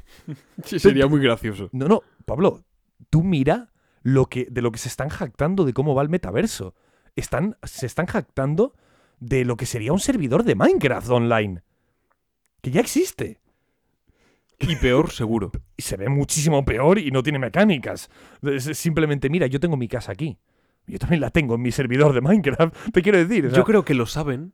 Sí. Hay dos posibilidades. Vale. O lo saben y ahora a ver quién es el guapo que tira para atrás después de la chapa que han metido. Es como, hostia, tú, es que. Es que vamos a quedar muy mal. Entonces es mejor seguir y algún día decir, ah, no, que era broma. Y la segunda opción, que Zuckerberg ya se, la- se le ha, se le ha ido la pinza por completo, pero nadie sabe cómo decírselo. Entonces, es Eso me gusta. tío, ¿quién se lo dice? Sobre todo Como- la parte de nadie sabe cómo decírselo me flipa. Claro, yo me imagino a Zuckerberg. "T- Tengo una idea. Buah, Hay como unas plataformas y tú vas saltando y esquivando caparazones. Y se llama. Se llama Super Mario Bros. Y yo me imagino a la gente diciendo, hostia, tú hay que decírselo. Hay que, chicos. Chicos, a ver quién saca la pajita más pequeña. Pero hay que decírselo, hermano. El palito, ¿no? alguien, El palito más chiquitín. alguien se lo tiene que decir. O sea, no, no podemos continuar en esta situación. Hay que dirigir. Mira, Zuckerberg. Te comento. ¿Sabes? El, el concepto es. Mira, Zuckerberg, te comento. A ver, yo, yo, yo pienso, y, y- y, bueno, y matizo, hay mucha ignorancia en mi discurso, ¿vale? O sea, en lo que yo voy a decir. Pero sí que es verdad que eh, tengo la sensación, tal, tal y como lo venden, creo que, lo que, lo que a lo que se refieren, lo que están intentando construir, es como un universo virtual, ¿vale? En el que pues tú realmente tengas cosas de valor y pues tengas como tus, bueno, tengas tus, también tus pertenencias ahí, ¿no? Es como, digámoslo así, un, un baúl de, de- de tus movidas también, como si, pero de forma virtual. Pero claro, para eso, en ningún momento hacía falta crear de cero lo que estás creando, que además es feo de narices. O sea, tú coges el Minecraft y puedes hacer algo como esto. Te, te lo Y digo de además verdad. te construyes una mina. Claro, y te lo estoy diciendo, pero muy en serio, ¿eh, Pablo? O sea, con sí, los, no, que sí, que sí. con los mods que hay, tú puedes, tú puedes con- contratar a unos señores que sepan de JavaScript, que es el, el sistema de, de, de, perdón, de programación, uno de los más simples que existen en el mundo. Contratas unos y que hagan un mod de Minecraft en el que tú puedas, pues, yo qué sé, guardar en los, en los baúles que además estén protegidos y encriptados y nadie pueda abrirlos, puedas guardar documentos, archivos, cosas. Eso se puede hacer con algo un poquito más interactivo y más divertido, como es un Minecraft, ¿no? No sé, Hmm. es, es- es como muy raro. Es como si estuvieran intentando hacer un Java Hotel, un Second Life, pero esas Club cosas. Penguin. Un Club Penguin, pero es que esas cosas existen desde hace 15 años, ¿vale? No no se han enterado. Es como que van, van por detrás. Yo creo, de verdad te digo que nadie sabe cómo decírselo. Na- nadie se atreve a decírselo. Vale, vale. Es que me, me parece muy loco, de verdad. Espero que no sea así y de verdad esté hablando con mucha ignorancia y tengan un plan de contingencia loquísimo y vaya a, conver- a convertir eso en las, yo qué sé, van a entrar ahí, pues, ¿qué que te diga? Obama y, y, y yo qué sé, Ibai a, a- a reunirse para una nueva colaboración. yo qué sé, ¿vale? Pero no sé, es raro, me resulta extraño. Pues fíjate, es una noticia que simplemente quería dar como titular y al final ha salido de aquí Pablo, es que un coloquio. tú a mí me dices eh, cartón piedra y te saco una conversación de 10 minutos. Ya, la, verdad que es que es un peligro. ¿Cuál es tu otra noticia? La- ah, es verdad que tú no tienes más. No, yo tengo solo una. Bueno, una que me ha hecho mucha gracia es. Eh, es, es una que he titulado ¿Por qué? ¿Por qué? Ah, vale, ya sé. Ya sabes qué es, ¿no? Es que, tío, me parece brutal. Fíjate que no me cae bien Mourinho. Lo que es el personaje, no le conozco, pero el personaje no me cae bien. Mm, bueno, no sé si es un personaje o, o él es así en su día a día. Pero que de pronto salgan futbolistas mandando vídeos de apoyo a Ibai, apoyo en plan un poco dentro de la broma, si no os habéis Sí, enterado. dentro de la coña. Ibai le tiró un penalti a Casillas, a sí, a nuestro capitán, Iker Casillas. No, le iba a lanzar un penalti. Bueno, sí, le iba a lanzar, en ese momento todavía no se lo había lanzado, se lo iba a lanzar en un partido de la Kings League, ¿no? Con porcinos o bueno, no, lo que sea. Yo aquí me pierdo un poco. Y nada, también, pues ¿eh? un montón de futbolistas, futbolistas famosos, ¿vale? Puyol, Ses Fábregas, David Villa, eh, Fernando Llorente. Iniesta, David Villa eh, y un largo etcétera. Pues a modo un poco de broma le decían, venga Ibai, que tú puedes, no sé hazlo, qué, que sí, hazlo. que- Sí. que Casillas no te lo para. Iniesta, Iniesta muy, muy refachero, decía: Bueno, yo creo que Iker te lo para, pero tú inténtalo, Ibai. y de pronto, Es un tío muy, muy, muy imitable, ¿eh? Iniesta. Tiene como Iniesta, una forma sí, sí. demasiado concreta de ser, sí. y de pronto, aparece Mourinho. ¿Vale? O sea, la cosa, la cosa menos previsible del mundo. Y Mourinho, con una sonrisa, en plan, el tío, el tío también de broma, diciendo: Sí. Bueno, Ibai, si yo. Dice, si yo senté a Casillas en el banquillo, fue por algo. Tú puedes. No, es muy malo, muy malo, dice luego al final. Es muy malo, es muy malo. es muy bueno, sí. Tío, me pareció increíble. Dije, no puede ser, no puede estar pasando Lo, esto. lo que más me hace gracia es cómo tienen que estar de rebotados algunos periodistas deportivos, te lo digo de verdad. O sea, el rebote que tienen que tener algunos tiene que ser increíble. Tiene que ser increíble. Totalmente. Porque es que Ibai se tiene que hablar por WhatsApp privado con más peña de estas que Sí, la que sí. toda la redacción del marca junta. O sea, es una pasada. Es una pasada. Exagerado, tío. Exagerado. Y no sé, la verdad que con eso Mourinho me ganó porque se nota que estaba un poco pues de por la broma, por los memes. Y no sé, me pareció muy simpático, la verdad. Me pareció bastante simpático. Sí, eso es. Hizo un poco meme del, del- del árbol caído, ¿no? Es, Hizo meme del meme. hizo un poco. Y ahora sí. Sí. Cuéntame. Última noticia loca, la que más me gusta. Carlos. Venga, va. No estoy preparado. Si, ¿eh? Si parpadeas, te lo pierdes. y si no, también. Ya tenemos en el mercado PlayStation VR 2. Vale, PlayStation vale. VR 2, para la que se va a lanzar, además, un videojuego de terror. Switchback Y VR. el, y el Horizon, ¿no? El Horizon eh, Call of the Mountain. Ah, sí, no lo sabía esto. Joder, pues esa es la carta de salida del, del PlayStation VR. Pues yo del que os vengo a hablar es Switchback VR, Vale. que evidentemente pues explotará todas sus posibilidades, pues como el Wii Sport de la Wii, ¿no? el, el colofón de Nintendo, El colofón, ¿sabes? Es- ahí, ahí tocó techo, ¿sabes? Breath of the Wild, te quiero decir, no está mal, Es como- pero Wii Sport, o sea, es que no... Te digo una no cosa. sé. Te digo una cosa. Yo, yo entro en internet a mirar una crítica de Breath of the Wild. Y si solo pone. A ver. El problema de Breath of the Wild es que no es Wii Sports Resort, ¿vale? Te lo juro que para mí es la, es la mejor crítica de la historia del videojuego. Ay, Voy a apuntar, perdóname, pero voy a apuntar 1.3200 posible clip. ya tengo apuntados 1, 2, 3, 4, 5, 6, 7 posibles clips. Ah, no fastidies. Yo, yo te iba a decir que me lo, que me lo pasaras, luego el, vídeo, el, el audio editado y iba a sacar yo clips. Bueno, pero si saco yo alguno para no sí, hombre, claro, perfecto. No te preocupes. Claro. Bueno, si quieres, si quieres lo que hago es pasarte el audio sin editar, ¿de acuerdo? Para ya tener los minutos bien puestos. Y así puedes sacar tú también algún clip y sacamos, pues, no sé, mitad y mitad o así. Claro. No sé, vale. Bueno, posible clip. El caso que este, este nuevo Wii Sport... No, no, es broma. Este, juego de este nuevo juego de terror para realidad virtual explotará pues todas las posibilidades de este, de este medio. Por ejemplo, los enemigos te susurrarán al oído con un sistema de audio 3D que, bueno, pues va rotando a lo largo de eso todo. puede dar mucho mal rollo, ¿eh? Eso Sí, puede sí. dar Imagínate mal pues, rollo. todo el casco que tú tienes puesto, pues con auriculares mm, 360 grados, para que dé la sensación de que te susurran por atrás, por la izquierda, derecha, por delante. El casco también vibra. Pues por ejemplo, si hay algo que se te cae encima, eh, pues no sé, pues eh, hay una especie de vibración, vas en una especie de vagoneta, en una montaña rusa, el viento y todas esas cosas se pretenden transmitir en casi cuatro dimensiones a través de- del propio aparato. Y lo que más me ha impresionado, y haciendo referencia precisamente al parpadeo del que yo hablaba, textualmente, con el seguimiento de ojos, una función que tiene el VR2, tus enemigos estarán encima de ti cada vez que parpadees, y solo se moverán cuando no los estés mirando.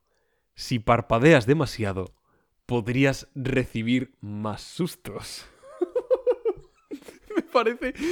Me parece tan loquísimo, tío. Me parece la caña. ¿Tú me quieres meterte a este mundo del VR? Ah, me apetece mucho, ya te lo he dicho. ¿Tú, de, verdad, VR tú de verdad te, te atreves a jugar a esto? Sí, después de Visage, me atrevo a jugar a lo que sea. ¿Tú Visage en 3D lo jugarías? Me lo pensaría seriamente. Yo es que ni de coña. O sea, yo no me juego ni al. Yo qué sé, ni al Scooby-Doo en 3D. O sea, es que no, no. O sea, no puedo, no puedo, tío. ¿Tú serías capaz de, durante un min- solo un minuto, ponerte el casco No, VR? o sea, no- ni siquiera, ni siquiera un segundo. Tío, es un que no, ni para ver cómo ni se ve. siquiera, Ni siquiera un segundo. Mira, me voy a comprar la realidad virtual de la PS5 solo para ir a tu casa y utilizarla con algún videojuego de terror. Te lo ¿Cuánto juro. cuesta, más o menos, de precio? Ah, ¿Qué costará? 400 pavos. Son, son unos ¿Seguro? exagerados. Ah, segurísimo. No tengo ni idea. ver. ¿eh? Play Station VR 2. Precio. Ostras, Carlos. 600.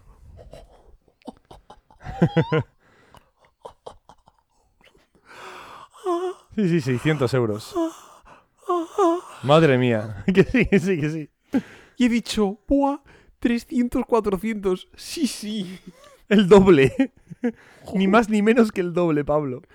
Tío, se pasan muchísimo, te lo digo de verdad. Sí, se pasan. Pero bueno, bueno, a ver. Será carete, ¿eh? Pero bueno. Bueno, ¿qué estabas diciendo? El juego, sí, que te, que te, que te apetece mucho. Sí, me ha dejado muy loco, me parece loquísimo en el mejor de los sentidos. Muy guay esto. Nah, a mí quítame eso de encima, ¿eh? Yo no quiero Muy guay, nada. muy guay. No quiero saber nada. Yo creo que gano en locas. ¿Cuáles eran? Me acuerdo de la última. Eh, La de Kings League, la de Ibai, ¿no? Sí. La de Tencent y esta de la, del VR. Bueno, pues venga, pues me ganas. ¿O no? ¿No estás de acuerdo? Me sacas dos puntos, ¿eh? Vamos 18-20. Suele pasar. Suele pasar, suele pasar. Oye, pues las noticias finiquitadas, ¿no? Sí, llevamos... Una hora y llevamos 40 una hora minutos. 40 con las noticias. Sí, pero bueno, como la siguiente sección tampoco vamos a estar demasiado tiempo. ¿Verdad?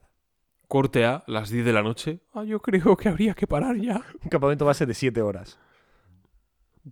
No, me, no suena tan loco, ¿eh? No, no me suena tan, no me suena tan lejano, ¿eh? Ni tan distante. Lo peor, lo peor es que no suena tan loco. Tengo aquí a la derecha, Pablo, pausado el de Last of Us 2. ¡Buah! Fino, señores. Fino, señores. Bueno, pasamos ya. ¿Quieres que pasemos ya o tienes alguna noticia personal? No, yo Claro, ya, ya. De todas las películas que he ido jugando y tal, es verdad que. que ¿Cómo se llama? Que ya hiciste una, un programa de cartelera, No. hablando de todo. Lo único que te digo es que anoche, de forma completamente random, ¿Vale? pues vi la película más aterradora que he visto en mi vida. ¿En serio? Pues posiblemente. La más aterradora de tu vida. En un principio sí, luego va cambiando y no es tan aterradora. Sí, es aterradora, pero no tanto. Sinister, por ejemplo, se mantiene así durante casi el 80%. Y a lo mejor esta se mantiene durante el 60%. Y se mantiene ¿Sabes? tan aterradora como Sinister. No, no durante tanto tiempo. Pero los momentos de terror... Te digo una cosa. Me- en, en cierto momento me incorporé y empecé a mirar a mi alrededor en plan... Ostras, chaval. Pues entonces no, no me digas, por- no me digas no por screamers, ¿eh? No me lo digas. Tiene eh. algún scream de estos que... Pero no, no te creas que Sinister, por ejemplo, tiene más. Esta película no, esta película tiene alguno, pero no... No te creas, ¿eh? Es más bien por, por lo pausada que es y la demora que tiene en presentar... O sea, te estoy diciendo que mientras una película, Expediente Warren, Sinister, eh, no sé, Insidious, te crean un buen ambiente, como para que en un par de minutos, ¡pum!, haya un susto, y te preparan durante dos, tres minutos, aprox esta película. A lo mejor hasta que aparece esto, pasan 15 minutos. Claro, y e-, eso, eso, eso a mí me gusta mucho. Y estás en plan. Sí. Tú, tú, tú, tú, tú, tú, tú, tú, Ya, por favor. ¿Sabes? Ya. Otra... Y cuando, es como. Sí. Parece que va a haber un susto y es como, no, descubren algo más que es incluso más aterrador y es como, Dios, Dios, Dios, vas, o sea, va a aparecer algo, va a salir algo, no me fastidies, llevamos 10 minutos de reloj así, una tensión y es muy real, ¿vale? O sea, la sientes muy real, te pones en la piel de una protagonista, de una mujer y entiendes el miedo que se tiene que pasar ante determinadas situaciones. Es Todo, muy todo esto lo estás diciendo sin decir qué peli es, ¿eh? Te, te- te- te digo, ¿eh? Sí, sí, no la voy a decir. Ah, no lo vas a decir. Es que no sé si decirla. Dila. Porque sobre mí pesa la conciencia de todos aquellos, ¿vale? Que ahora pues pues tengan un trauma a raíz del visionado. A mí me gusta mucho el recurso de que, que sucede en Sinister, no siempre, porque Sinister sí que tiene algunos sustitos ahí metidos en medio, pues el del matorral, el de, ya sabes, ¿no? Pero durante un momento de la película bastante largo, que es el momento de esta investigación, de mirar las cintas de vídeo, ¿no? Eh, es verdad que muchas de esas cintas que se ven de forma consecutiva y seguida, no hay ningún susto. Ni uno.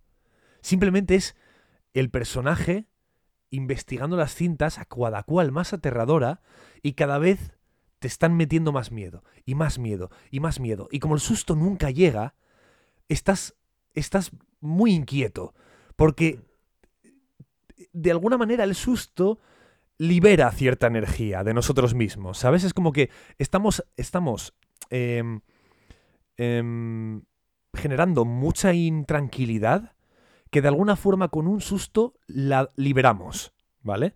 Porque Sí. ya vemos ese peligro que, que- que lleva tanto tiempo acechando, lo vemos, está ahí.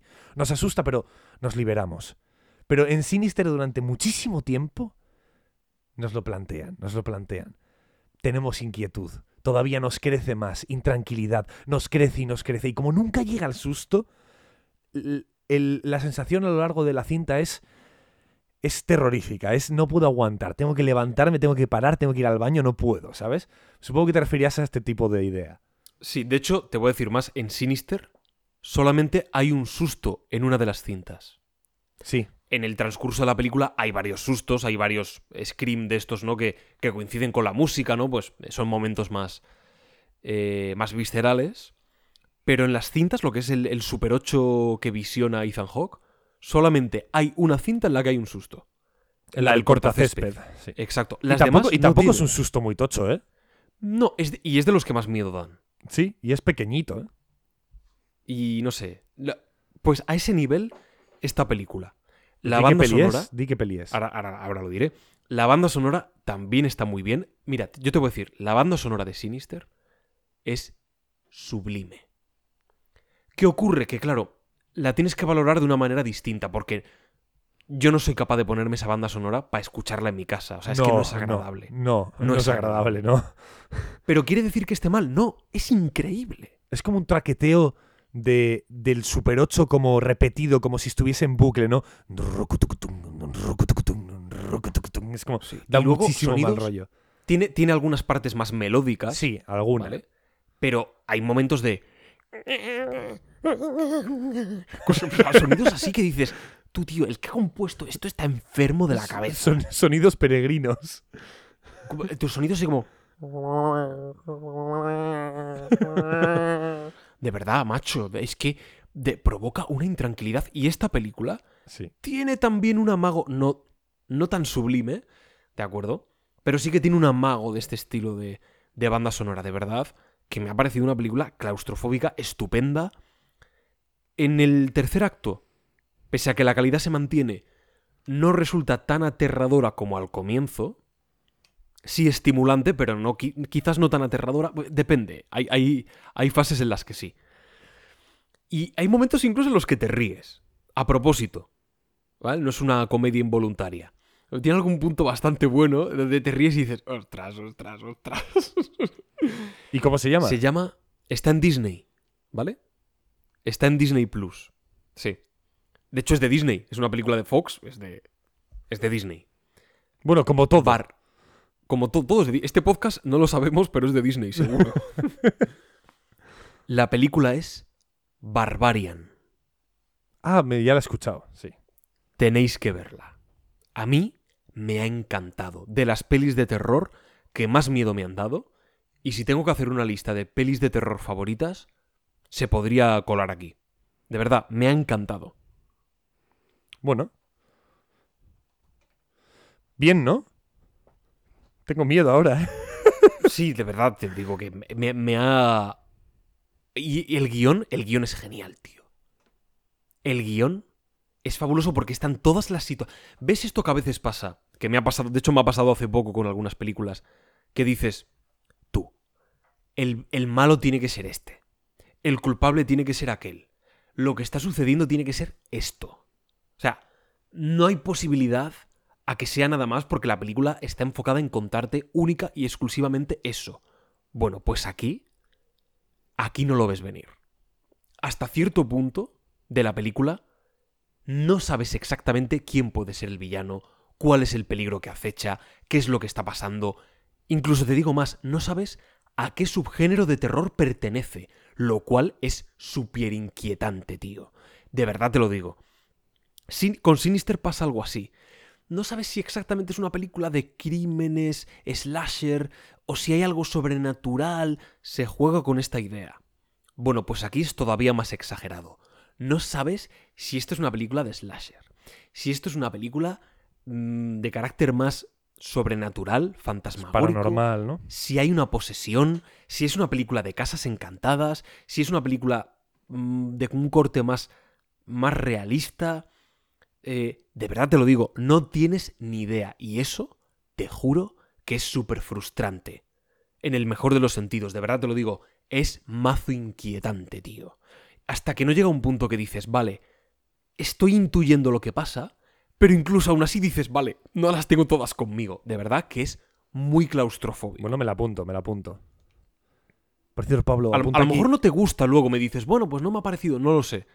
Pero, Carlos, de verdad que es de aplaudir porque con los pocos recursos con los que está hecha, es que además tiene un meritazo y los actores, la actriz, está fenomenal. La actriz está genial. Todos, ¿eh? Pero ella, como, no sé, es muy potente. Muy potente. Pero hoy, ¿de qué venimos a hablar, Pablo? Me apetece que, que me digas tú de qué vamos a hablar hoy. Venimos a hablar un poco, al menos yo, ¿Vale? con la esperanza de que me funen. Vale. Yo estoy harto ya. Os lo digo en serio. Ah, qué guay el podcast. Iros a la mierda, hombre. Joder, no digas eso. Es broma, joder. Y ahí, así, Pero- así. Pero vengo un poco con la idea de, a ver, si con toda la polémica que ha habido con, con lo que toca ahora, con el videojuego a tratar, y que no tiene sentido darle mucho misterio porque lo habréis visto en el título, pero a mí me da igual. Yo se lo doy. No lo menciono. Mm, pues yo vengo con la esperanza de, de que nos funéis un poco.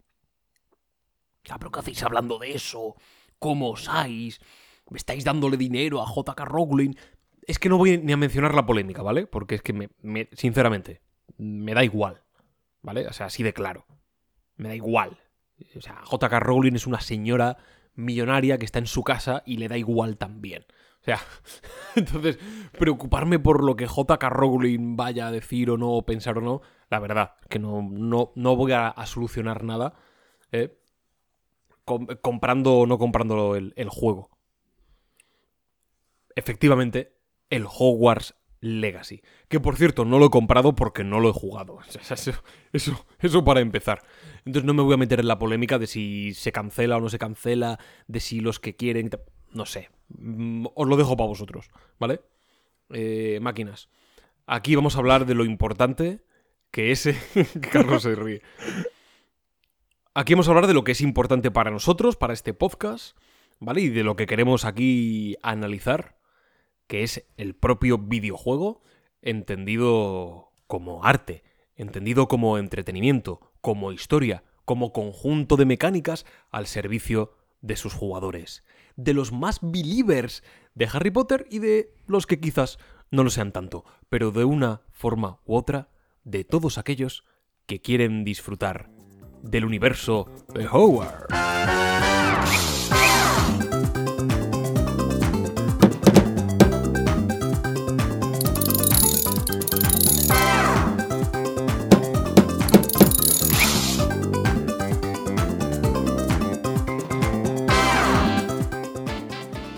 Joder, aquí, aquí habrás puesto una musiquita como mágica. Claro, que no sea de Harry Potter, porque a lo mejor viene, yo que sé, viene la, la policía del copyright, ¿no? Carlos, no. Aquí he puesto ah, es otra verdad, cosa. es verdad, cierto. Me he equivocado. Perdona, perdona. Aquí- Mucho más importante. Aquí he puesto otra cosa y con ella la gente, la gente le habrá llamado la atención, habrá dicho, uy, esto... Y quiero ahora que expliques que esta música con estos sonidos que hemos escuchado vienen para quedarse. En efecto, ¿vale? Ya, creo que ya lo mencionamos en el episodio aquel con el que empezábamos la nueva temporada. Comentábamos por encima algunas de las nuevas secciones que veníamos a traer, ¿vale? Y esta es una de ellas y es muy chula. Nos apetece mucho a Pablo y a mí abrir este, esta Sí, sección. sobre todo tú tenías especial, especial interés en hacerla. Eh, sí, porque. Pero creo que hay un motivo muy claro. Eh, hay muchas veces que una obra está de, de- de primera. en primera línea de actualidad, ¿vale? Como puede ser. En, ahora de Last of Us, ¿vale? Hablaremos también de The Last of Us, ¿vale? Pero es verdad que es una obra que está ahora en primera línea de actualidad, ¿vale? Hay muchas veces que estas obras no nos apetece verlas. Por ejemplo, Obi-Wan estaba de primera actualidad, pero vimos un poco y en el caso de Pablo no pudo terminarla, no le apetecía, no le gustaba nada. Yo la No, no, terminé. no, no, no. Sí, No pude. no pudo terminarla. Yo la terminé, pero con mucha desgana y no me apeteció. Y no hablamos del tema. Pero se nos ocurrió, oye, hay una forma de que, a ver, quizás no lo hagamos con todo, porque habrá cosas que simplemente no nos apetezca y ya está. Pero si hay una manera de la que nos pueda apetecer hablar de cosas más actuales, que estén más a la orden del día, que les pueda interesar más a un mayor número de personas, puede ser una manera de arreglarlo si no nos gusta. Es una motivación extra. Es como, esto a mí no me gusta, pero si la tengo que ver para intentar arreglarlo, ¿vale? Para arreglar una obra, mm, puedo tener más motivación para verla, ¿no? A la hora de verla. Y es un poco como nació esto, esta sección, que es un poco raro porque de forma interna se llama El taller del Sherpa, pero en los títulos vamos a poner cosas como, pues, supongo que pondrá arreglando Hogwarts Legacy, ¿no? Exacto. Porque es más fácil de entenderlo. Porque si ponemos Hogwarts, o sea, arreglando eh, pues si ponemos taller del Sherpa Hogwarts Legacy, alguno dirá, ¿qué es esto? ¿Qué, qué- qué- qué van a hacer? ¿Van a construir un castillo de naipes con las cajas de los discos de Hogwarts Legacy? Yo qué sé, ¿no? Pues no, vamos a intentar Ojalá. dar ideas de cómo se puede mejorar este videojuego a raíz pues, de algunas preguntas de Pablo o lo que sea, porque en efecto, sí, yo lo he jugado y no solo lo he jugado, sino que me lo he pasado. ¿Vale? Al menos la historia principal. He probado también secundarias y he probado otras cosas, ¿vale? Para, para que. Para que. Bueno, pues, pues para que pueda hablar un poquito de todo. Permíteme que además a este fantástico discurso Ajá. añada el Añade. lema. El lema de esta sección. Tú dirás, ¿qué lema? Esto no lo hemos hablado. Esto se me acaba de ocurrir. Ahora el mismo. lema de esta sección. Que es ¡Reparo! criticar es fácil. ¡Desmayo! me ha gustado esa. Criticar es fácil, crear no tanto. Así que, ¿por qué no nos proponemos el, el reto, bueno, reto, mini reto del simulacro de que, que estamos haciendo aquí o que pretendemos hacer de, bueno, de aportar nuestras ideas para mejorar algo? Sí, sí, tus críticas, ¿cuáles son? Pum, pim, pim, pam, pim, tum, fam, pim, tum, pam, can. Bien, y ahora, ahora, Bonico, Arréglalo. ¿cuáles son tus sugerencias? Yo, yo es que, ah, patata. Pues no, hay que dar ideas y que sean buenas, porque a eso se dedica un creador. Ojalá digas, ojalá la sección se resuma en, pero a mí no se me ocurre nada. Vale, Pablo, yo sé que me- imagino que tendrás algunas preguntas. Por supuesto. ¿no? Pues empieza con alguna. Y de ahí voy tirando del hilo, vamos tirando un poquito, ¿vale? Porque, Lo primero, sí, primero, muy básico. básico. Por supuesto, esto es, antes, esto es primordial antes de empezar y con... mágico. Y mágico. Y máncico. Mágico también. Antes de empezar con nada más, Hogwarts Legacy, ¿qué expectativas tenías? ¿Vale? Cuidado, antes de responder, ¿cuáles eran tus expectativas? ¿De acuerdo? Previas a jugarlo. Y al final del juego, ¿cuál ha sido ese resultado? Como jugador. ¿De acuerdo? No es tanto que me hables del juego, me lo critiques de arriba abajo, iremos poco a poco, pero como jugador de manera más emocional, más visceral, ¿cuáles eran esas expectativas al principio? O al coger el mando en tu primera media hora, hora de juego, y al final, ¿cómo ha calado en ti? ¿De acuerdo?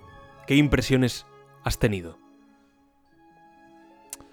Las impresiones han sido muy fluctuantes.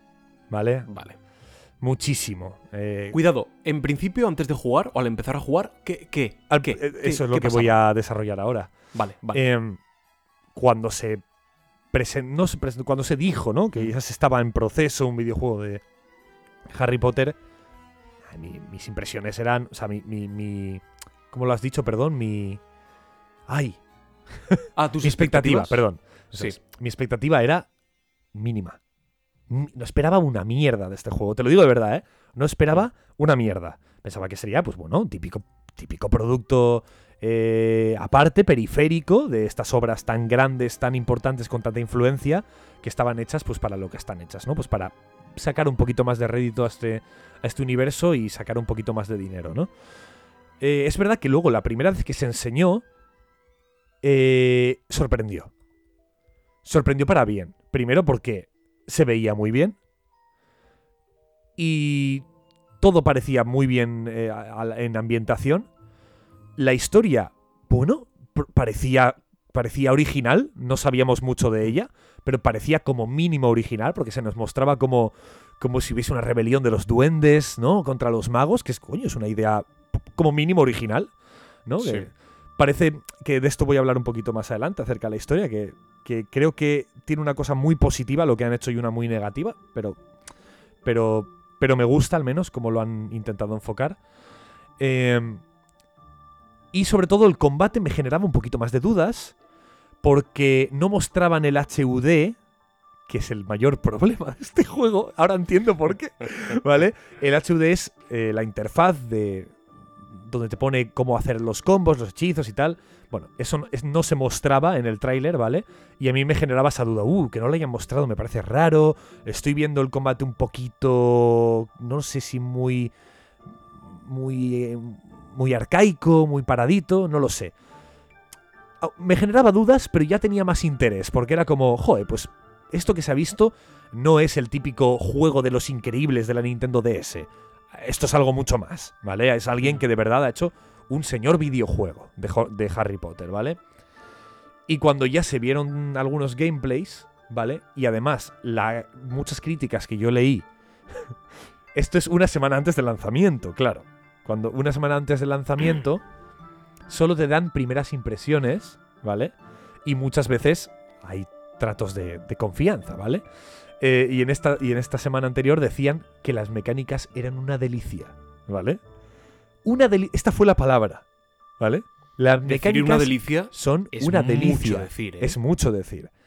Y yo pensé, joder, pues justo lo que a mí me generaba dudas es la mecánica. Y me están diciendo que es una delicia, pues tengo ganas de jugarlo. Y los últimos dos, tres días ya tenía un poco más de hype. Porque había algunos Cuidado, amigos que- a mí me dices, perdona que. A mí me Sí. dices, son una delicia. Vale, a lo mejor no pienso en Sekiro, pero pienso en un God of War, Mm, pienso en un Del- The Last of Us, Sí. Pienso una, pla- una Plague juegos- Tale. Sí. una Plague Tale, que son juegos pulidísimos, con su complejidad, ya no, ya no únicamente por dificultad, sino eh, complejidad en cuanto a. Bueno, a lo elaborado que, que puede estar hecha la mecánica para que sea variada, para Para que las sea posibilidades dentro de. sí. claro, progresiva. Un Red Dead Redemption incluso, ¿vale? Que a lo mejor no, no es lo primero que destaco, pero para lo que es el videojuego, creo que, creo que es eh, estupendo, ¿no? Pero claro, a lo mejor llegas y te encuentras con algo que es distinto. A ver, y ahora llegué- prosigue. Llegué a. con mucho hype en los últimos tres días. Pero eh, era un regalo porque, para vuestra información, el día de lanzamiento del Hogwarts Legacy era justo el día de mi cumpleaños, ¿vale? Esto como información eh, que no, no importa, pero es para que entendáis que yo pues, pues sabía que me, me iban a hacer el regalo de comprarme el Hogwarts Legacy. eh, alguien de mi familia, mi padre, mi madre, mi hermano, mi, mi- tío, mi primo, mi abuela, mi abuelo, quien sea, sabía que alguien me iba a hacer ese regalo, ¿vale? Porque era el juego que salía, estaba en boca de todo el mundo y, y alguien me lo iba a regalar. Entonces, pues, pues, pues bueno. Pero los últimos dos días sí que empezaron a salir críticas ya otra vez, pero ya con la nota, con ya dejaba de haber el embargo, ya podías hacer spoilers, podías hablar un poco más del juego. Y las críticas ya empezaban a ser un poquito más comedidas. Empezaban a decir, bueno, no destaca tanto en nada, no está mal, para los fans es una experiencia muy chula. Y yo pensé, uh, aquí huele un poquito más a chamusquina. Y llegó el 10 de febrero, el día que, bueno, no lo empecé a jugar ese día, creo que lo empecé a jugar dos días después, eh, o tres días después, empecé a jugarlo. Esa es mi expectativa, Pablo. He respondido a tu pregunta. Bueno, O, que- o querías también que te dijera al final del juego si se han cumplido o no. ¿O venga, quieres que lo deje para.? Sí, Vale. dímelo, dímelo. No del todo, porque al final harás tus conclusiones, pero sí un, un titular. Claro, al haber sido tan fluctuantes mis expectativas, podríamos decir que sí, han cumplido mis expectativas en parte y en parte no. Porque Mm. si hablamos de las expectativas que tenía al principio del todo, principio, principio del todo, no se cumplieron las expectativas, porque yo me esperaba un, un- en ese momento un juego periférico un poco cacota, y no es verdad, era algo más que eso. Pero si hablamos de las expectativas últimas que yo tenía la, la semana antes, tampoco, porque en ese momento yo me esperaba un juegazo, un juegardo, ¿no? Pero si hablamos de las expectativas que yo tenía cuando se mostró por primera vez el juego, que me generaba dudas, pero veía que la ambientación estaba muy bien, ahí estaban muy claras mis expectativas y estaban en lo, en lo correcto. Está claro. Mira, Sí. lo primero que creo que deberíamos de tratar ¿Vale?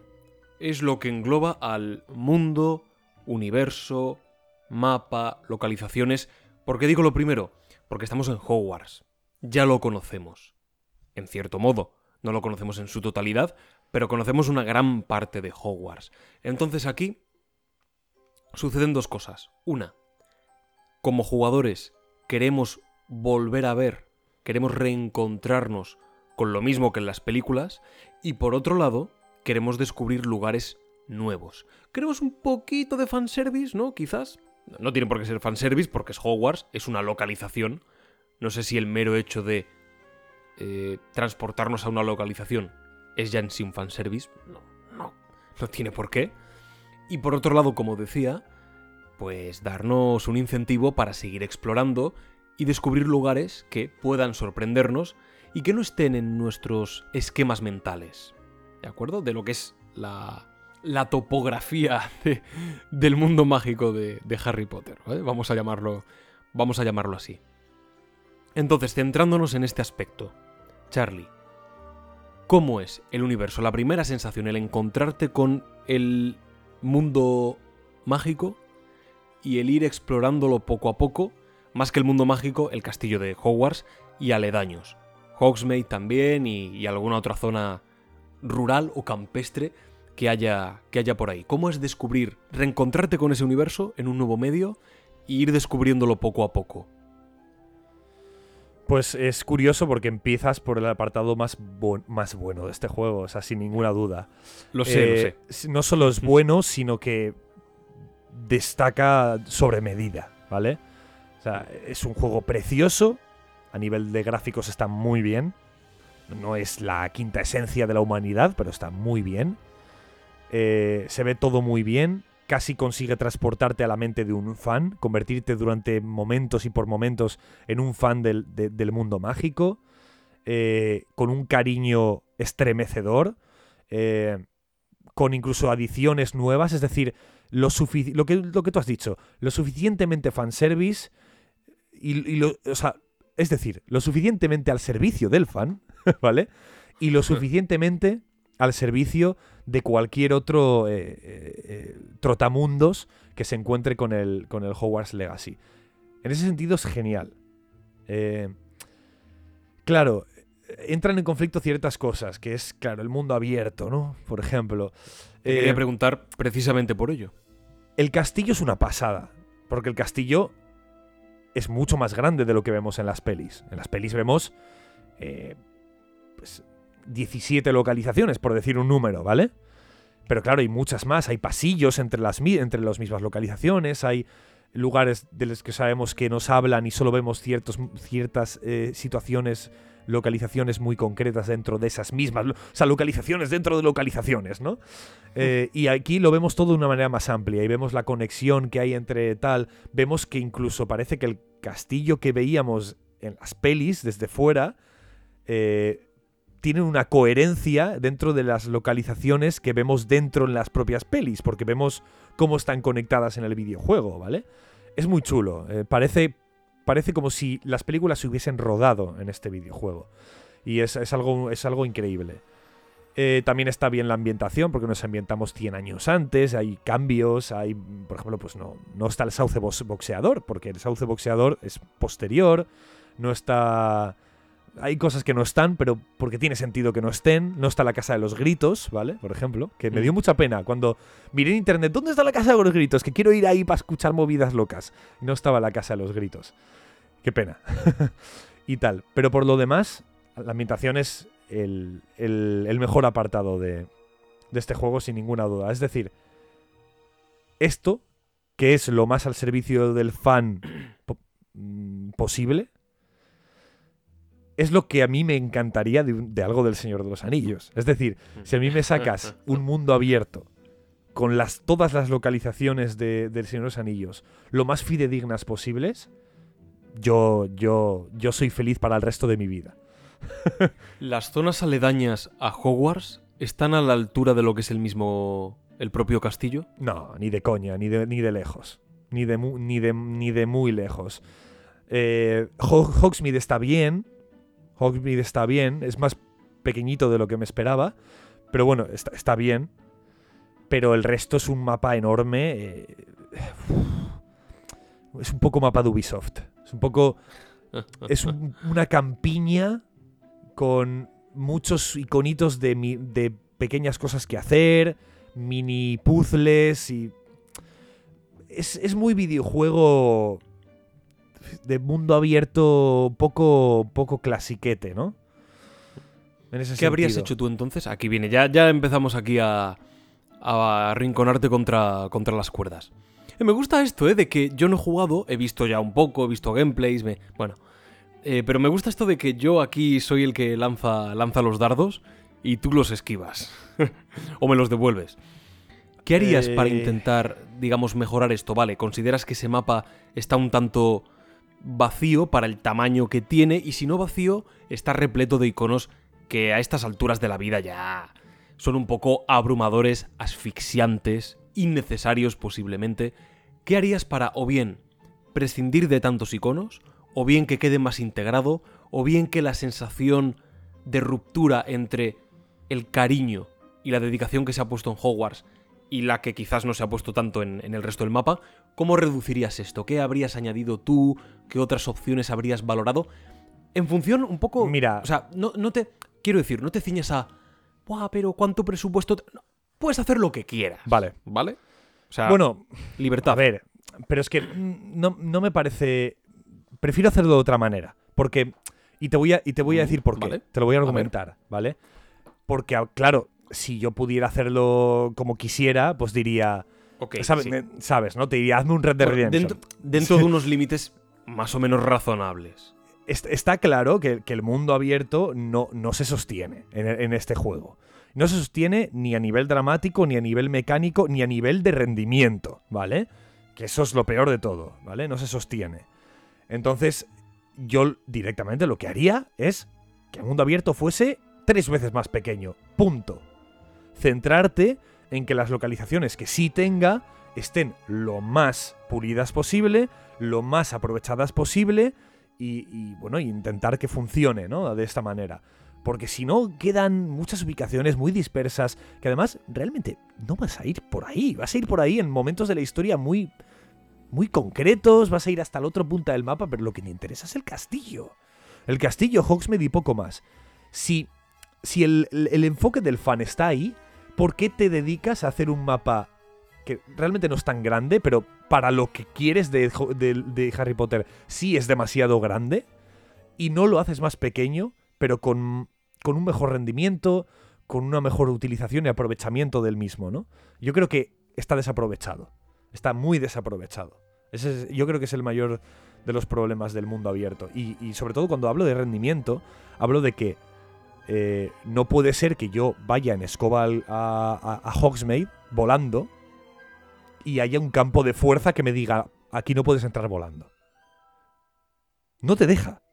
Porque para entrar al Hogsmeade tienes que ir a la entrada de Hogsmeade y entrar a, a pata. Porque el juego supongo que peta si te deja entrar. o algo así. Es como, estamos hablando de un videojuego de PS5.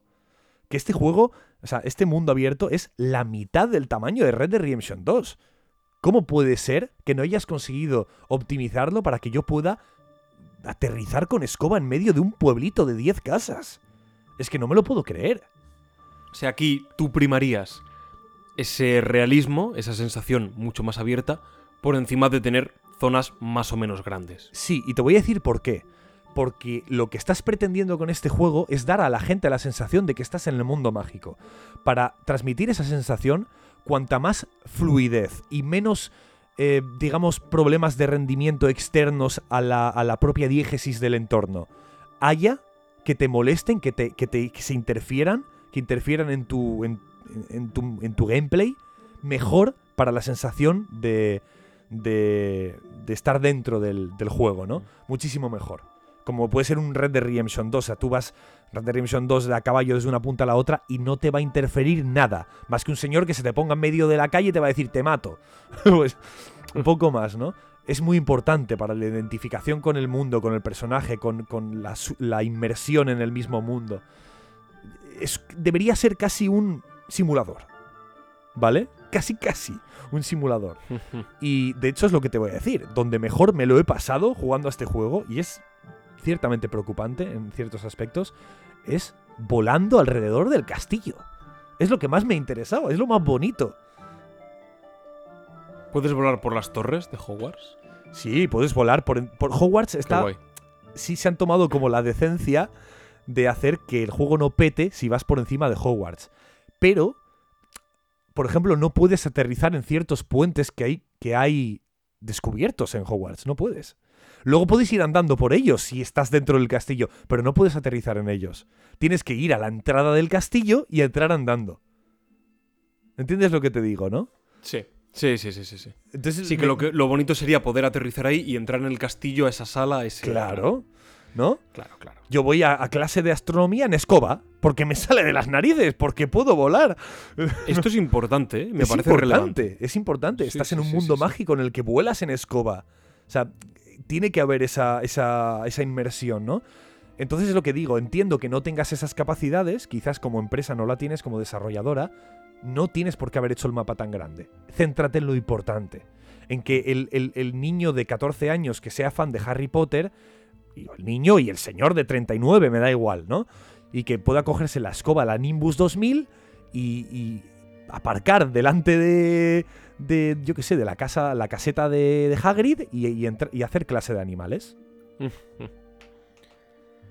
A propósito, un poco en esta misma línea, todavía continuando para en- encaminarnos al final, de lo que es el, el final no del podcast, sino del apartado, mundo, universo, lugares. ¿Qué opinión te merece? ¿Qué críticas y qué posibles soluciones, ya sabes? Te merece la exploración. Es un juego, es una narrativa que premia la exploración, como podemos ver en, en un Zelda Breath of the Wild, como podemos ver en un Elden Ring, que la exploración compensa a muchos niveles, tanto a un nivel, digamos, puramente mecánico, porque obtienes recursos que son altamente beneficiosos para la partida, para el juego, tanto a nivel más narrativo de detalles, porque te desvelan, de acuerdo, nuevos personajes o nuevas historias, lore, que de otra manera no, no descubrirías, y esa exploración pues incita, incita a ello. Sea como fuere, ¿qué opinión te merece la exploración? Si crees que falla, si crees que podría ser mejor potencialmente eh, o que tiene recursos para ello, ¿y qué añadirías tú? Eh, No, no potencia nada la, la exploración. Cero. Es, es bastante malo. A mí esto me parece un error porque Hogwarts es potencialmente explorable. A ver, Ho- Hogwarts es más explorable, el castillo. Hablo del mundo abierto en general. Ok, ¿Vale? Eh, Ho- Hogwarts está.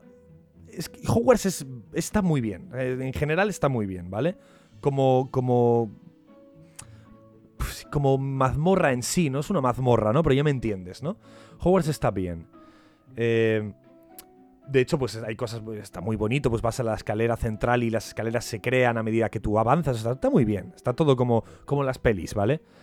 Pero el mundo abierto hay un montón de catacumbas, eh, que a Pablo le encantan las catacumbas, ¿no? Perdón. Hay incluso alguna mina de enanos, de duendes y tal, y puedes entrar por ahí. Pero las recompensas siempre son lo mismo. La recompensa siempre es ¡Ah! ¡Un gorro legendario! ¿Qué, significa el gorro legendario? Pues es un cosmético que te puede dar. Igual te suma 5 puntos en ataque. Pero dices, ¿de verdad me merece la pena explorar? Pues tampoco demasiado, porque si solo con hacer la, la misión principal ya te van a dar atuendos legendarios de la parra. ¿Sabes? Entonces, ¿para qué? ¿Para qué explorar? Solo para. Solo es nivel cosmético, nada más. Nivel cosmético. Y, y misiones secundarias hay cientas. Cientas.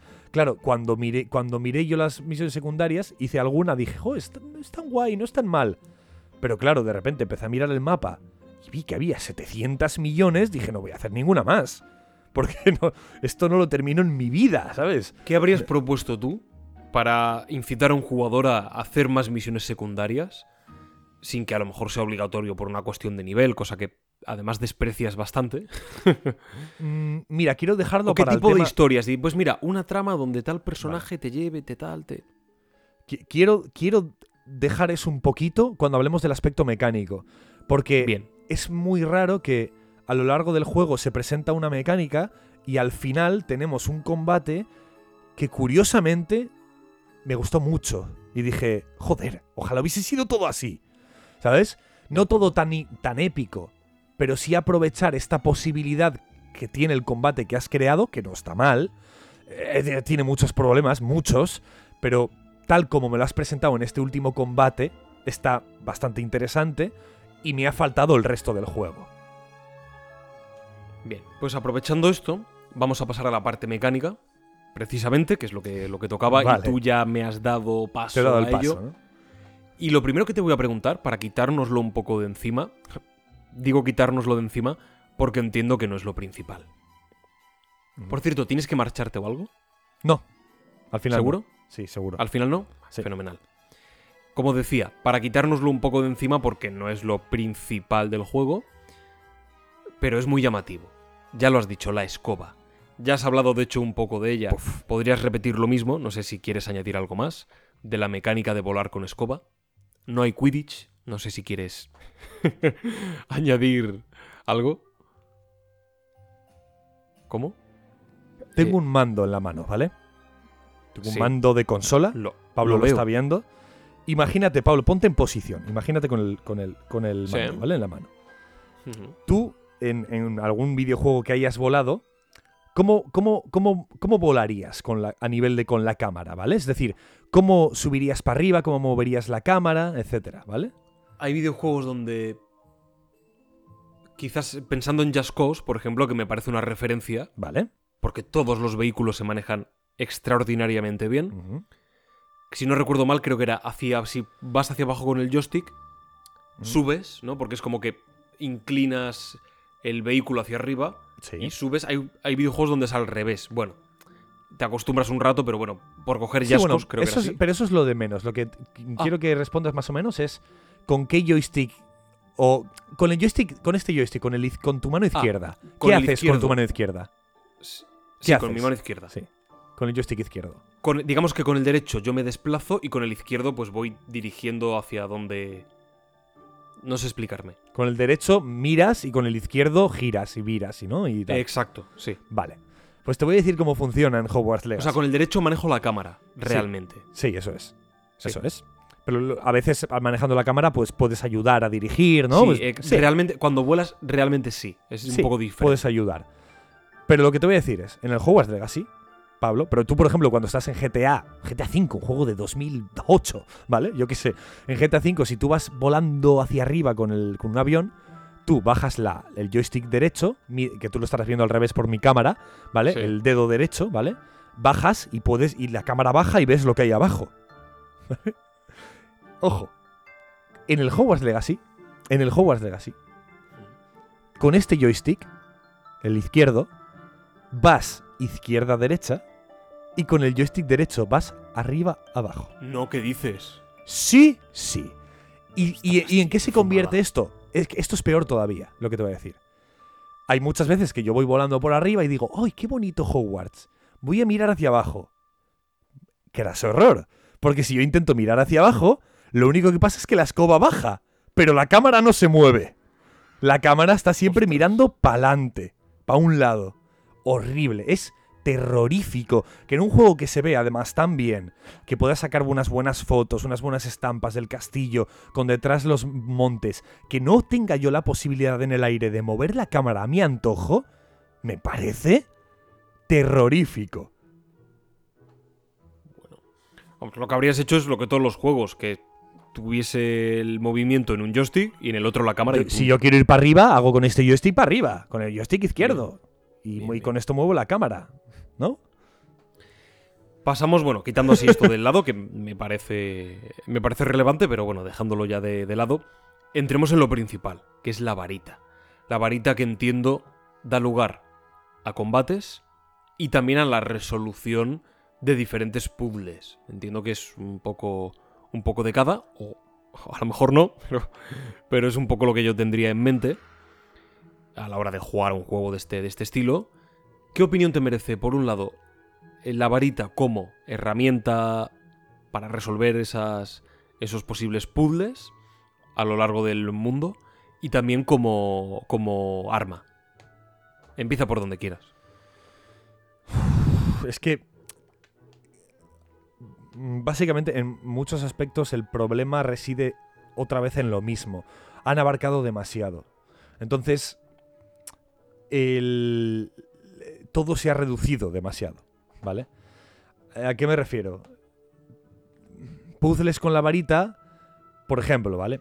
Eh, el tu inventario tiene un, un número limitado de, de slots, por así decirlo, de huecos, ¿vale? Para camisetas, gorros, eh, pantalones, pantacas o lo que quieras, ¿no?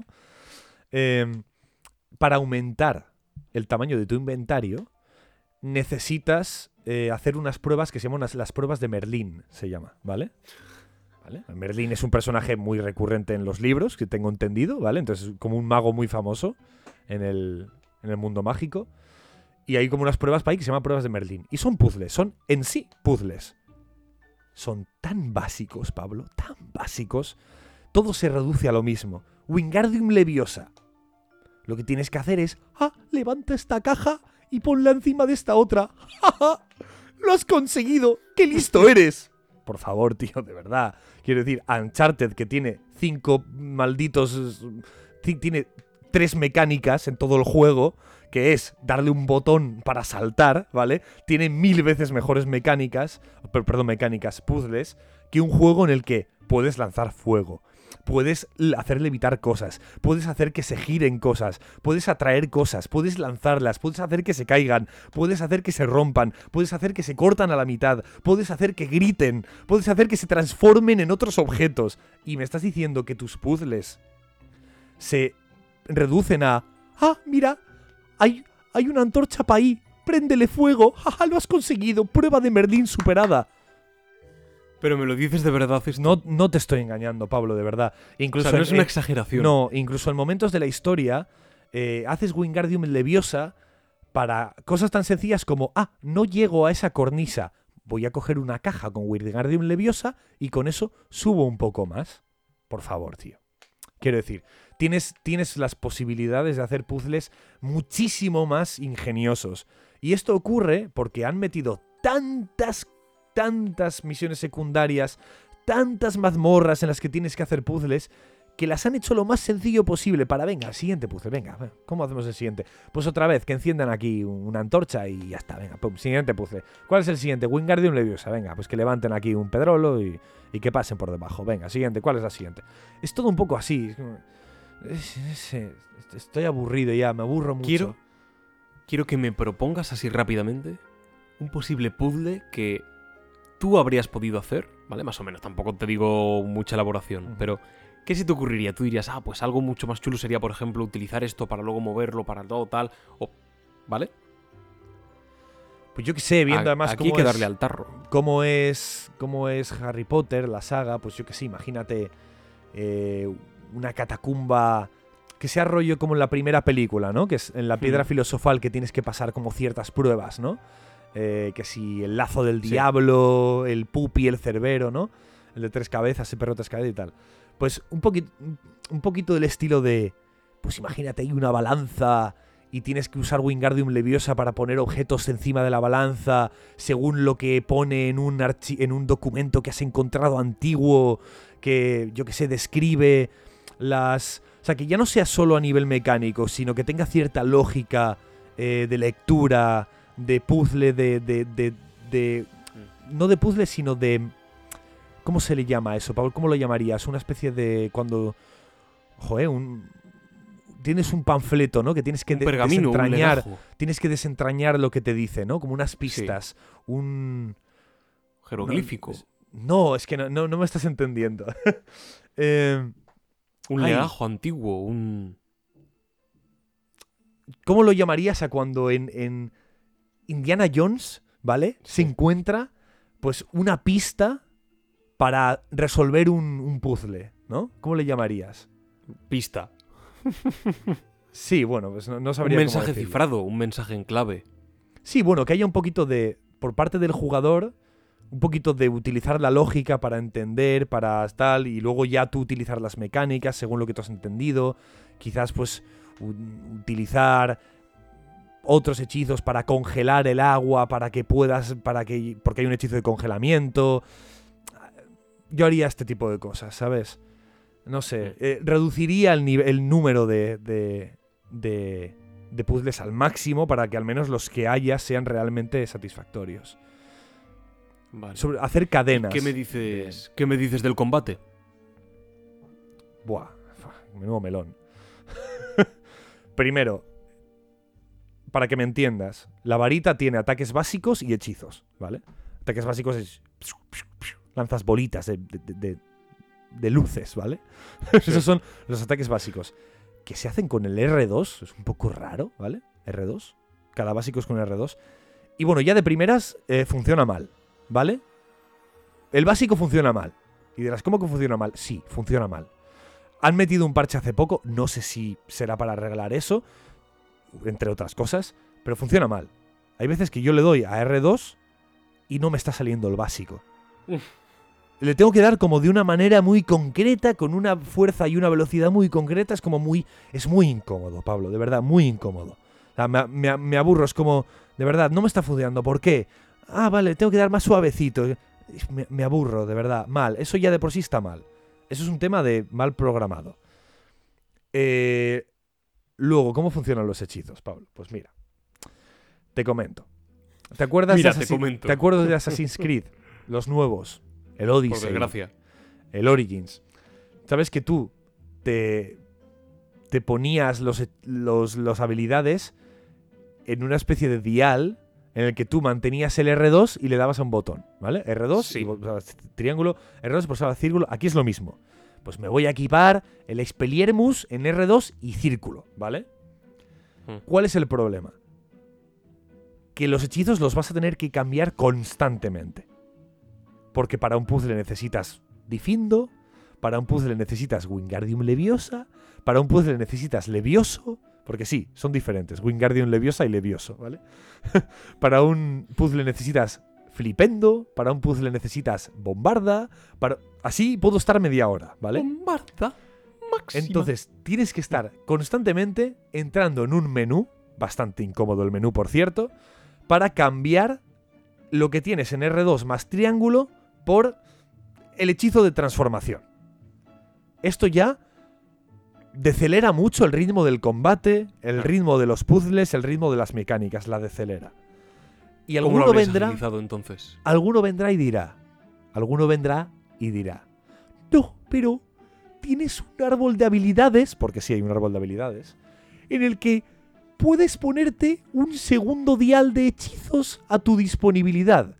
Vale, caballero, pero entonces pasamos de cambiar en un menú el hechizo que tengo yo en el círculo por cambiar mi dial yo por mi dial secundario, que sigue siendo algo muy incómodo.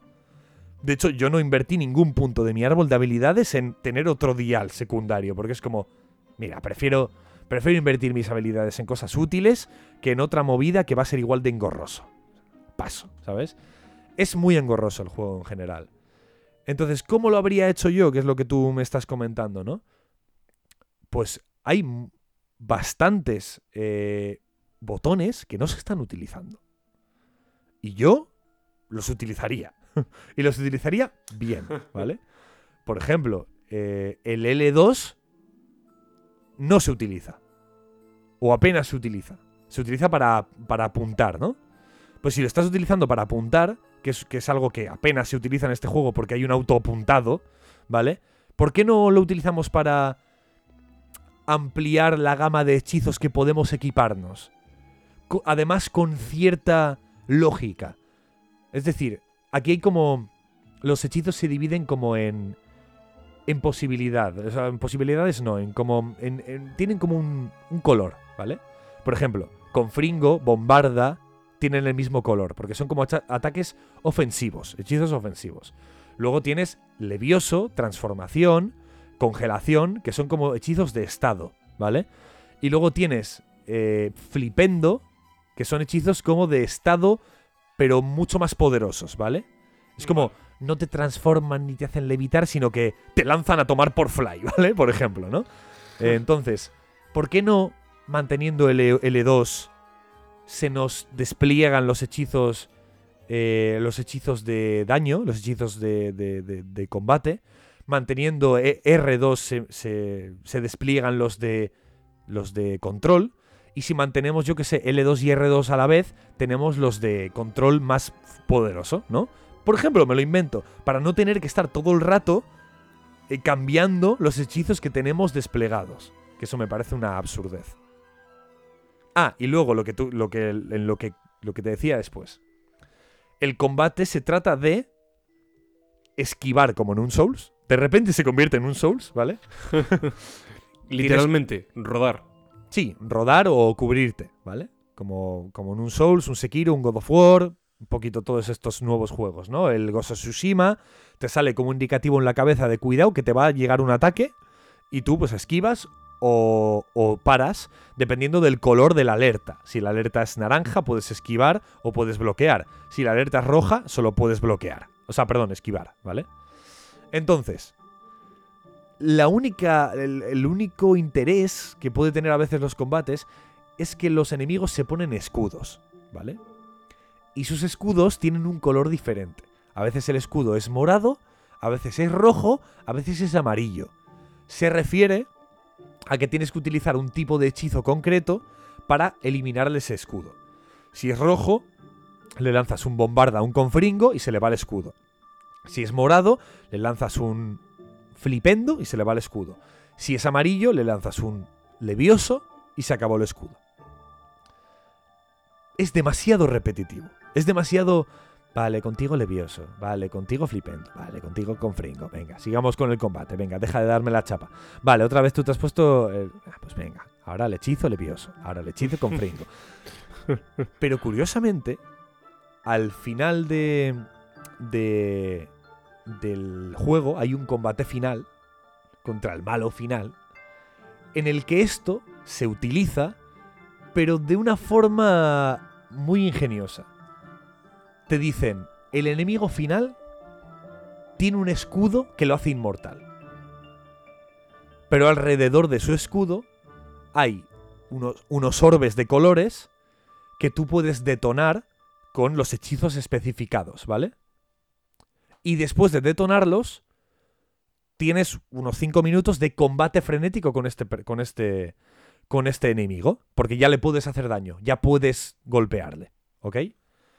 Es brutal, porque una vez que tú rompes esos, ese escudo, esa barrera, con esa misma mecánica que llevas aprendiendo durante todo el juego, el combate está genial, porque puedes, tienes que utilizar el timing para esquivar, puedes utilizar las, las, las plantas que has cultivado en tu sala de los menesteres para, para que te ayuden. Puedes utilizar un contraataque porque él te ha lanzado una piedra y se la puedes devolver. Como otro tipo de, de cosas que no se han aprovechado demasiado durante el juego. Y de repente aquí están vivas. Es como que me da mucha pena, ¿sabes? Es como que yo habría eliminado tanto combate, lo mismo que te he dicho con las pruebas, habría eliminado tanto combate y me habría centrado en que en los combates que haya, los combates importantes, tenga una mecánica más o menos original, los unos con los otros. Bien, bien, joder, muy, muy elaborada tu, tu respuesta, tu análisis, me, me encanta. El menú también decías que te resultaba incómodo, Uf, un tanto engorroso, terrible. sobre todo para cambiarte los hechizos, has dicho, ¿verdad? sí, Era sí, sí. Especialmente incómodo. Eh, quiero preguntarte por algo que has mencionado un poco de pasada, y sé que tú le das bastante importancia. Yo en esto me considero un poco ignorante, porque para mí todo, en todos los videojuegos, este aspecto, esta mecánica, es algo que me, no sé, me, me genera cierto hastío, me genera cierta pereza incluso visual, a la hora, a la hora de entender cómo está estructurado. Y me refiero, por supuesto, al árbol de habilidades. A ese esquema donde, en función de nuestros puntos de habilidad, pues podemos ir desbloqueando, pues bueno, unos u otros movimientos, unas u otras ventajas, unas u otras mejoras. A mí, ya te digo, en general en los juegos me resulta un poco engorroso, ¿vale? Porque empieza a haber muchas flechas, muchas líneas, muchos iconitos, y no me interesa tanto, sinceramente. Pero tú, que sí eres más detallista en esto, pues te quiero preguntar, ¿qué opinión te merece el árbol de habilidades? ¿Consideras que realmente es útil aquellas habilidades eh, que están a tu disposición? ¿Y te parece que el escalado es el correcto? Eh, mira, no está mal. No está tan mal el árbol de habilidades. El árbol de habilidades me ha gustado un poco más. Porque a mí, cuando, cuando me, me dan un árbol de habilidades, que además no es muy grande, es bastante, es bastante escueto, chiquitín, a mí eso me gusta. Y me gusta que las habilidades tengan un impacto eh, que sea fácil de vislumbrar a la hora de leerlo, ¿no? Que no te diga, por ejemplo, en Assassin's Creed Odyssey es una, es una en Valhalla, perdón, es una vergüenza. Que yo eh, tenga un árbol de habilidades con 17 millones de opciones, no te estoy engañando. Es un árbol de habilidades enorme y, lo que me hace cada una es, ah, aumenta un 0,2% tu daño de ataque. Pero disculpa, o sea, de verdad tengo que elegir entre aumentar un 0,2% mi daño de ataque o un 0,2% mi rango de, de, de, de, que te pillen cuando estás en sigilo. Terrible, ¿vale? Pero, por ejemplo, ahora que estoy volviendo a jugar al The Last of Us 2, gracias a la serie le estoy dando una vuelta más, pues que una de las, de las opciones sean eh, pues ahora puedes construir silenciadores para tu pistola. Joder, está genial, porque sabes en lo que te va a afectar en el juego. Sabes que te va a afectar a la hora de poder afrontar los niveles, el diseño de niveles ahora de otra manera. Ya no tienes que buscar de todo el rato la espalda al enemigo, sino que puedes aprovechar esos pequeños momentos, esas pequeñas balas que puedes tener por el silenciador, porque al, al cabo de ciertas balas se destruye. Puedes utilizarlo para, pues, quitarte de encima ese personaje que quizás está posicionado de una manera un poco más capulla para que te pille, aunque estés dando la vuelta a los personajes, ¿no? Es, está muy bien porque te cambia la forma de jugar. Y en Hogwarts Legacy, bueno, tienes... Está mejor, porque te dice, por ejemplo, hay una cosa que no te he explicado y una mecánica que es eh, cultivar ciertas plantas en, la, en la sala de los menesteres. Es la típica mecánica, la típica que la gente suele pasar de ella. Pero yo he, dicho, me voy a hacer experto en esto. Te lo juro, he dicho, estoy seguro que esto, esto es divertido. Lo, lo pensé. Porque me dio vibras del Ratchet Clank, a Rift Apart, ¿vale? Este típico, este típico tipo de mecánicas de que tú lanzas cosas por el campo de batalla y ellas hacen su trabajo, ¿vale? Y en, en efecto así son, sí son. Hay tres, tres plantas que son las más así como más habituales, que son la mandrágora, que tú la sacas y todos se, se estunean, ¿vale? Luego tienes las, las coles chinas masticadoras, ¿vale?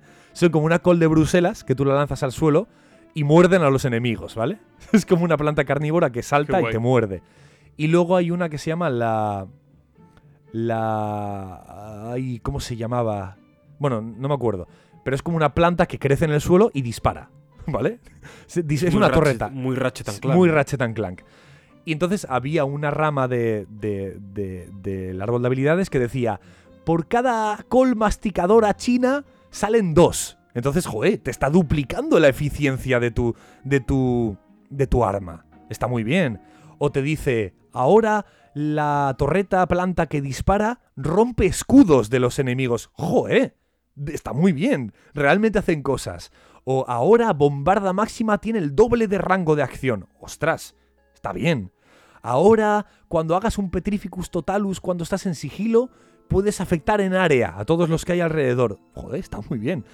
De verdad que el árbol de habilidades me ha presentado mucho ingenio, muchas buenas ideas y he sido bastante fresco. En ese sentido me ha gustado. Y de lo que más he disfrutado yo del combate es de las coles de masticadoras chinas y de, lo, de las mandrágoras y de las plantas torretas. Es de lo que más he disfrutado. Mm. Y de la bada quedabra y este tipo de hechizos. ¿Qué otra cosa habrías añadido tú para suplir otras carencias? ¿Qué te habría gustado ver o en mayor medida en un combate? En el combate, eh, a ver, en el combate... Eh, diversidad de enemigos, eh, Enemigos, hay mucha, hay mucha diversidad, pero no, no cambian tu, combate. hay mucha diversidad visual, pero no cambian tu forma de combate. Siempre es lo mismo. Tienen un escudo morado, así que lánzales un flipendo. Y aunque no sea ¿qué, podría, ¿Qué podríamos haber incluido? Para que no todo fuese romper escudo, atacar, romper escudo, atacar, etcétera. Primero, reducir la cantidad de enemigos. Porque al tener mucho. quiero decir. Es un juego que no sabe muy bien qué es. ¿Vale? Este es el mayor problema, uno de los mayores problemas de Hogwarts Legacy. No sabe muy bien a dónde tirar. No sabe si ser un, un simulador de Harry Potter, si ser un Dark Souls o si ser un, un Ratchet Clank. Me parece una buena forma de, de, explicarlo. Porque si tú quieres ser un Ratchet Clank, me parece muy bien que haya muchos enemigos. Y entonces me des muchas mecánicas para, eh, para llenar el campo de batalla de luces y explosiones, ¿vale? Porque es lo que tiene que ser. Si tú eres un Ratchet Clank, me tienes que dar un montón de armatrostes y armas para reventar el campo de batalla con mis mini escopetas, mis mini robots y mis mini mierdas que ataquen por mí, ¿vale? Pero si quieres ser un Dark Souls, tienes que reducir el número de enemigos, ¿vale? No puede ser que todos los enemigos que me vengan sean 15 y tenga que estar constantemente cambiando mis hechizos para quitarle un escudo a uno y un escudo al otro. Es un poco peñazo, ¿vale? Entonces, o reducimos los enemigos y los hacemos más variables, ¿vale? Más variados, que realmente cambien tu forma de combatir, por si viene uno o viene otro. O dos, lo convertimos en un gameplay a los Ratchet Clank y que todas mis mecánicas estén al servicio de, lo bombástico. Entonces eliminaría tanto escudo de los enemigos. Simplemente que vengan en tropel y yo utilice mis herramientas para mandarlos todos a, a, Bombay, ¿no? vale, te entiendo, sí, sí, sí. Ok, mm, quiero abordar también otro tema, aquí en las mecánicas, que es todo aquello relacionado con lo cuantitativo, ¿de acuerdo? Y la calidad de, aquello que abunda, o que a lo mejor no, abunda tanto, hay una escasez de ello y se podría echar en falta. ¿A qué me refiero? Todo donde se podría englobar lo que son objetos, atuendos, armas. Entiendo que armas no hay porque es la varita y punto, no lo sé, a lo mejor hay diferentes tipos de varita, no tengo ni idea. Y hechizos. Bien, ¿cómo es esto a nivel mecánico? ¿Realmente es útil, más allá de lo estético, que es importante, ¿eh? para mí es importante, en un juego como Red Dead, por ejemplo? Un atuendo no te aporta nada. Eh, sí, vale, sí, hay una, hay una pequeña parte donde te protege del frío, del calor, de... Vale, pero... Pero es, es insignificante.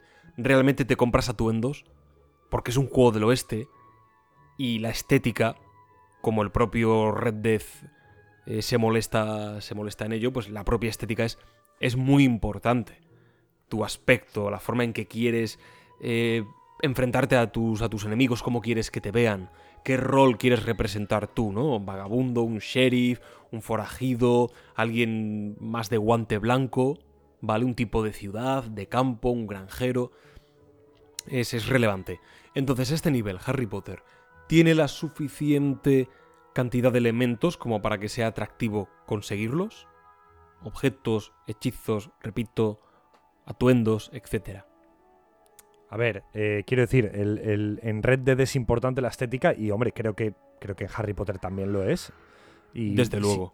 y si es un RPG en el que, además, más aún en este juego, porque tu personaje te lo haces tú, le pones todo el nombre que quieres y, le pones el aspecto que tú quieres, entonces es importante que tengas muchas opciones de personalizar visualmente a tu personaje, es muy importante, está muy bien, me gusta. Eh, pero, eh, bueno, hay demasiadas opciones, que muchas son muy parecidas, eh, eh, te pierdes mucho en el inventario. Eh, no sé, para mí demasiado. A nivel de la varita, la varita no cambia, la varita solo le cambias el mango. Ya está, no, no cambia nada, no cambia. ¿Iconos qué tal? ¿Tipo Dark Souls o tipo Horizon que tú te pierdes un poco más ahí? No, es un poco más tipo Dark Souls, sí. En ese sentido está mejor. Pero claro, tiene el tema este de que tú le puedes poner, imagínate que consigues una capa azul. Yo qué sé, me lo, me lo imagino. Capa azul, tiene 50 de defensa. Y yo tenía puesta chaqueta refachera gris. Y tiene 45 de defensa. Es decir, me viene mejor la capa. Porque tiene más defensa. Tú puedes ponerle la capa azul y cambiarle el aspecto a la chaqueta refachera gris. Tipo Assassin's Creed, el, el Odyssey, sí, y el, y el, perdón, el Odyssey, sí.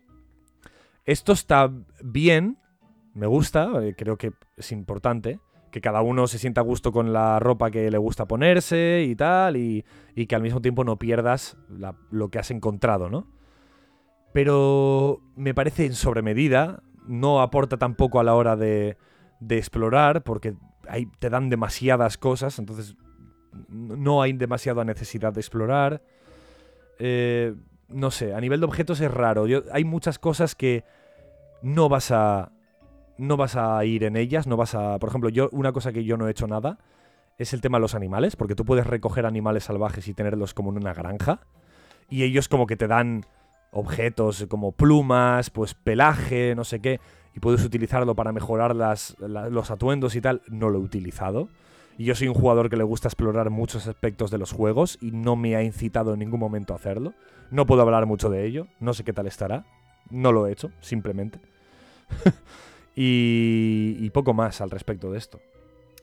Poco más. En último lugar, para finalizar, quiero preguntarte por algo que hemos dejado de lado. Sí, has hablado de misiones secundarias, de su abundancia, de su poca relevancia, a pesar de, del gran número que existen. Pues precisamente por esto y por las misiones principales, vengo yo aquí a pedirte explicaciones. La narrativa y los personajes. ¿Qué tal la historia principal? ¿Qué carencias puede tener? ¿Qué tal el ritmo? Si de verdad los personajes... mm, Bueno, los personajes principales merecen la pena conocerlos. Si hay una empatía, una... no sé, una compenetración, no, no, no sé nada de la historia. O si de nuevo nos han vendido una trama de buenos y malos, eh, Gryffindor tal y Slytherin cual, ¿no? No sé, por, por decir algo. Y de misiones secundarias, ya has dicho que regular. Pues qué cosas te gustaría ver. Bueno, en regular, sobre todo, no, no a nivel de calidad, sino a nivel de que hay demasiadas. Y a mí me abruma, ¿no? Me, me vuelve un poco loco.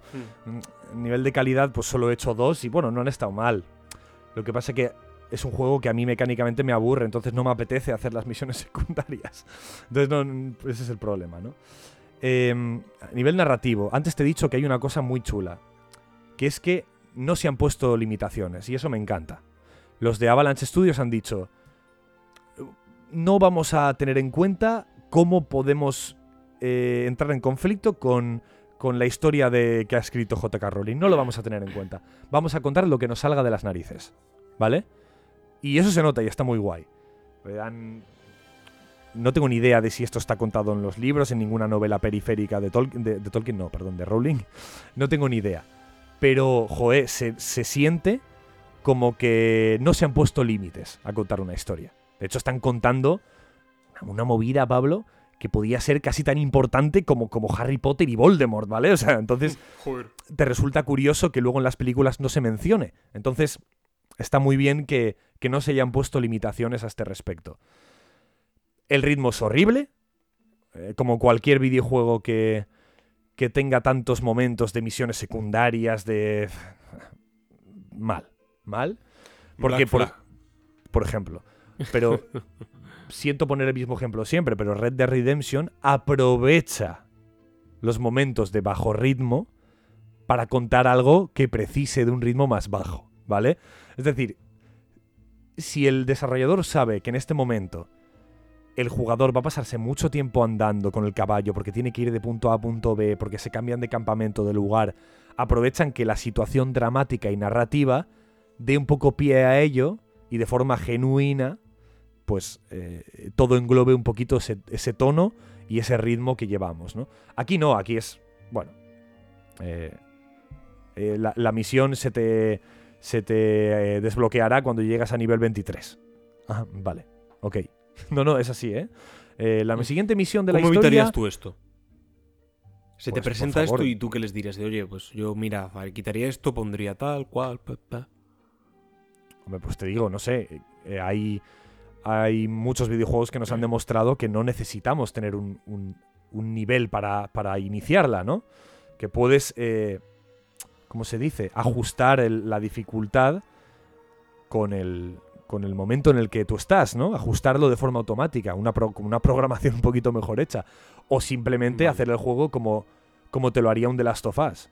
The Last of Us, tú puedes ir a más nivel, entre comillas, que otros jugadores a una misión. Es decir, si tú has explorado más, puedes ir con las armas más mejoradas, con un árbol de habilidades más avanzado que otros jugadores.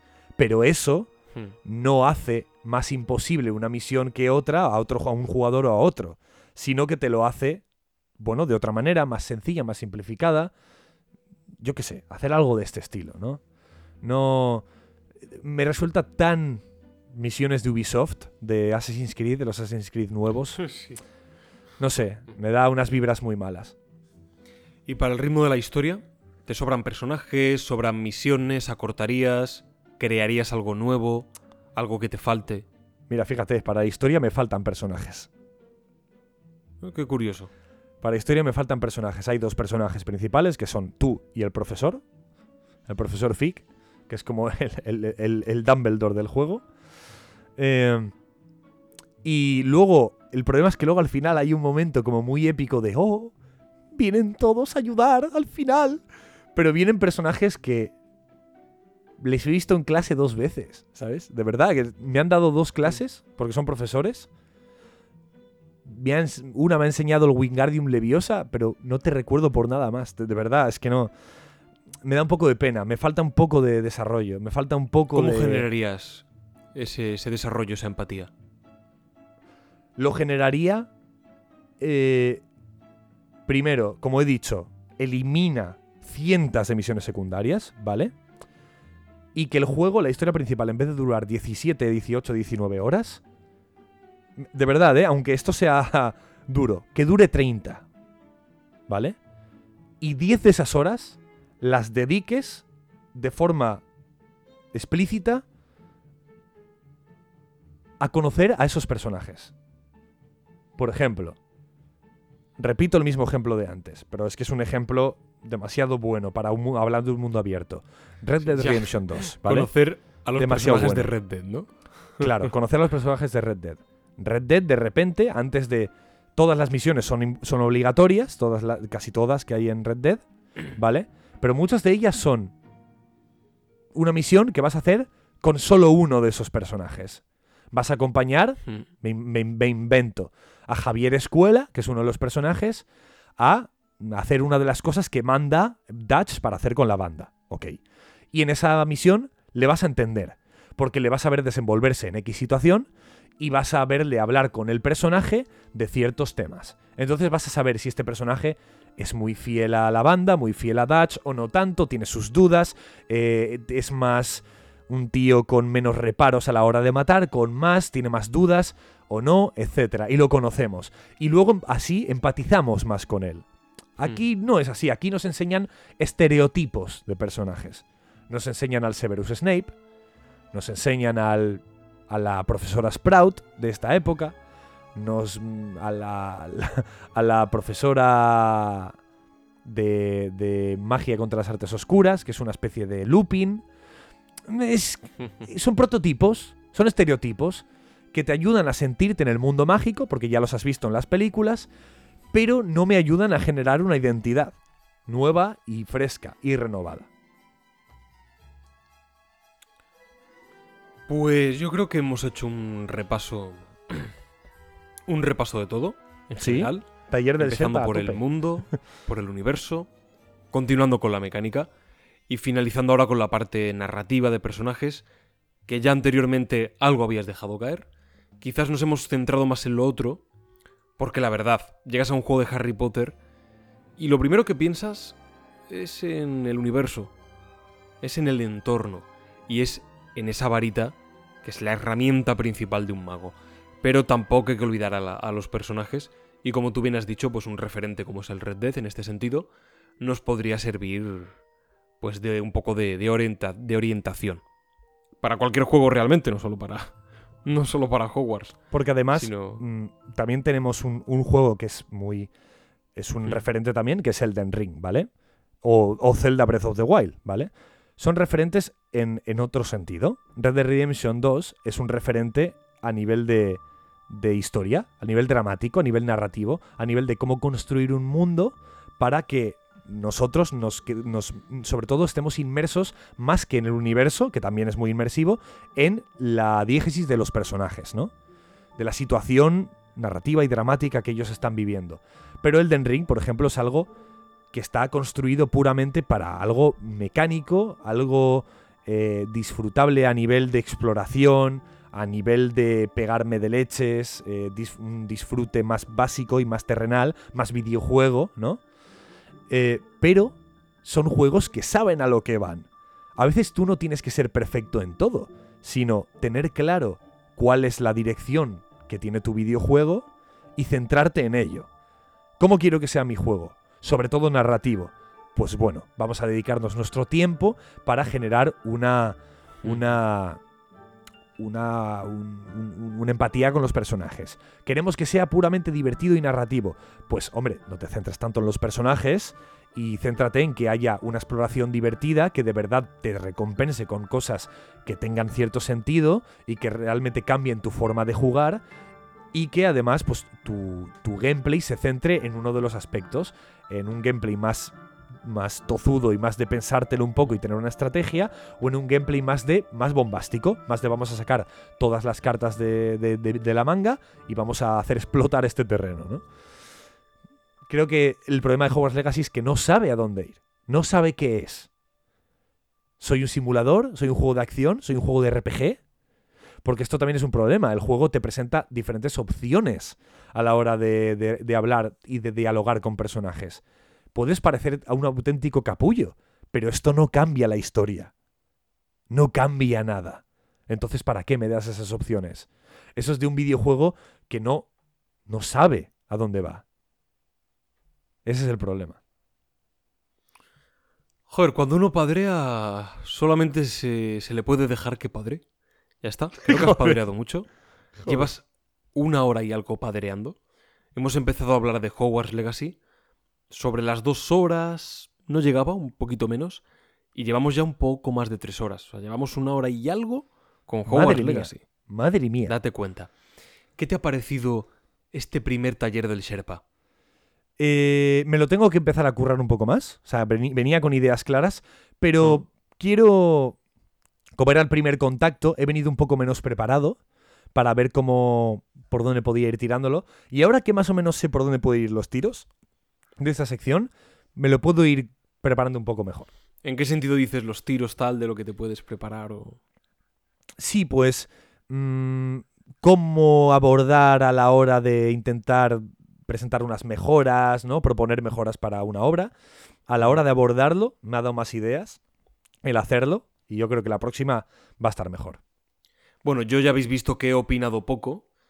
Me, me he centrado más en hacer preguntas, en armar esta buena estructura, ¿no? Para no perdernos y seguir un orden, un orden lógico en toda, en todo este análisis, en esta propuesta, en este arreglo talleril.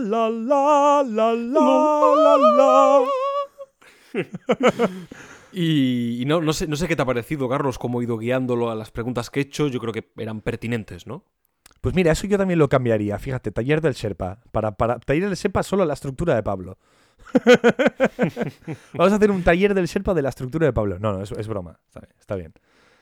No está, no está mal tampoco esto de que a lo mejor uno no conoce tanto la otra obra, No, no, lo no ha está tan visto, mal, ¿no? tal, y vaya preguntando. No está mal, ¿eh? Fíjate, ha salido un poco así. por- Incluso cuando los dos lo sepamos, nos podemos hacer preguntas, ¿no? Podemos traer preguntas de ¿cómo arreglarías tú esto, no? En efecto, Está bien, está bien. en efecto. Joder, Pues me nada, Pablo. hacer otro taller del, del Sherpa. Pues te digo una cosa. Te digo una cosa. Hmm. Estamos muy cerquita de los mil suscriptores. Ay, estamos ahí cerquita, cerquita, cerquita, cerquita, ¿eh?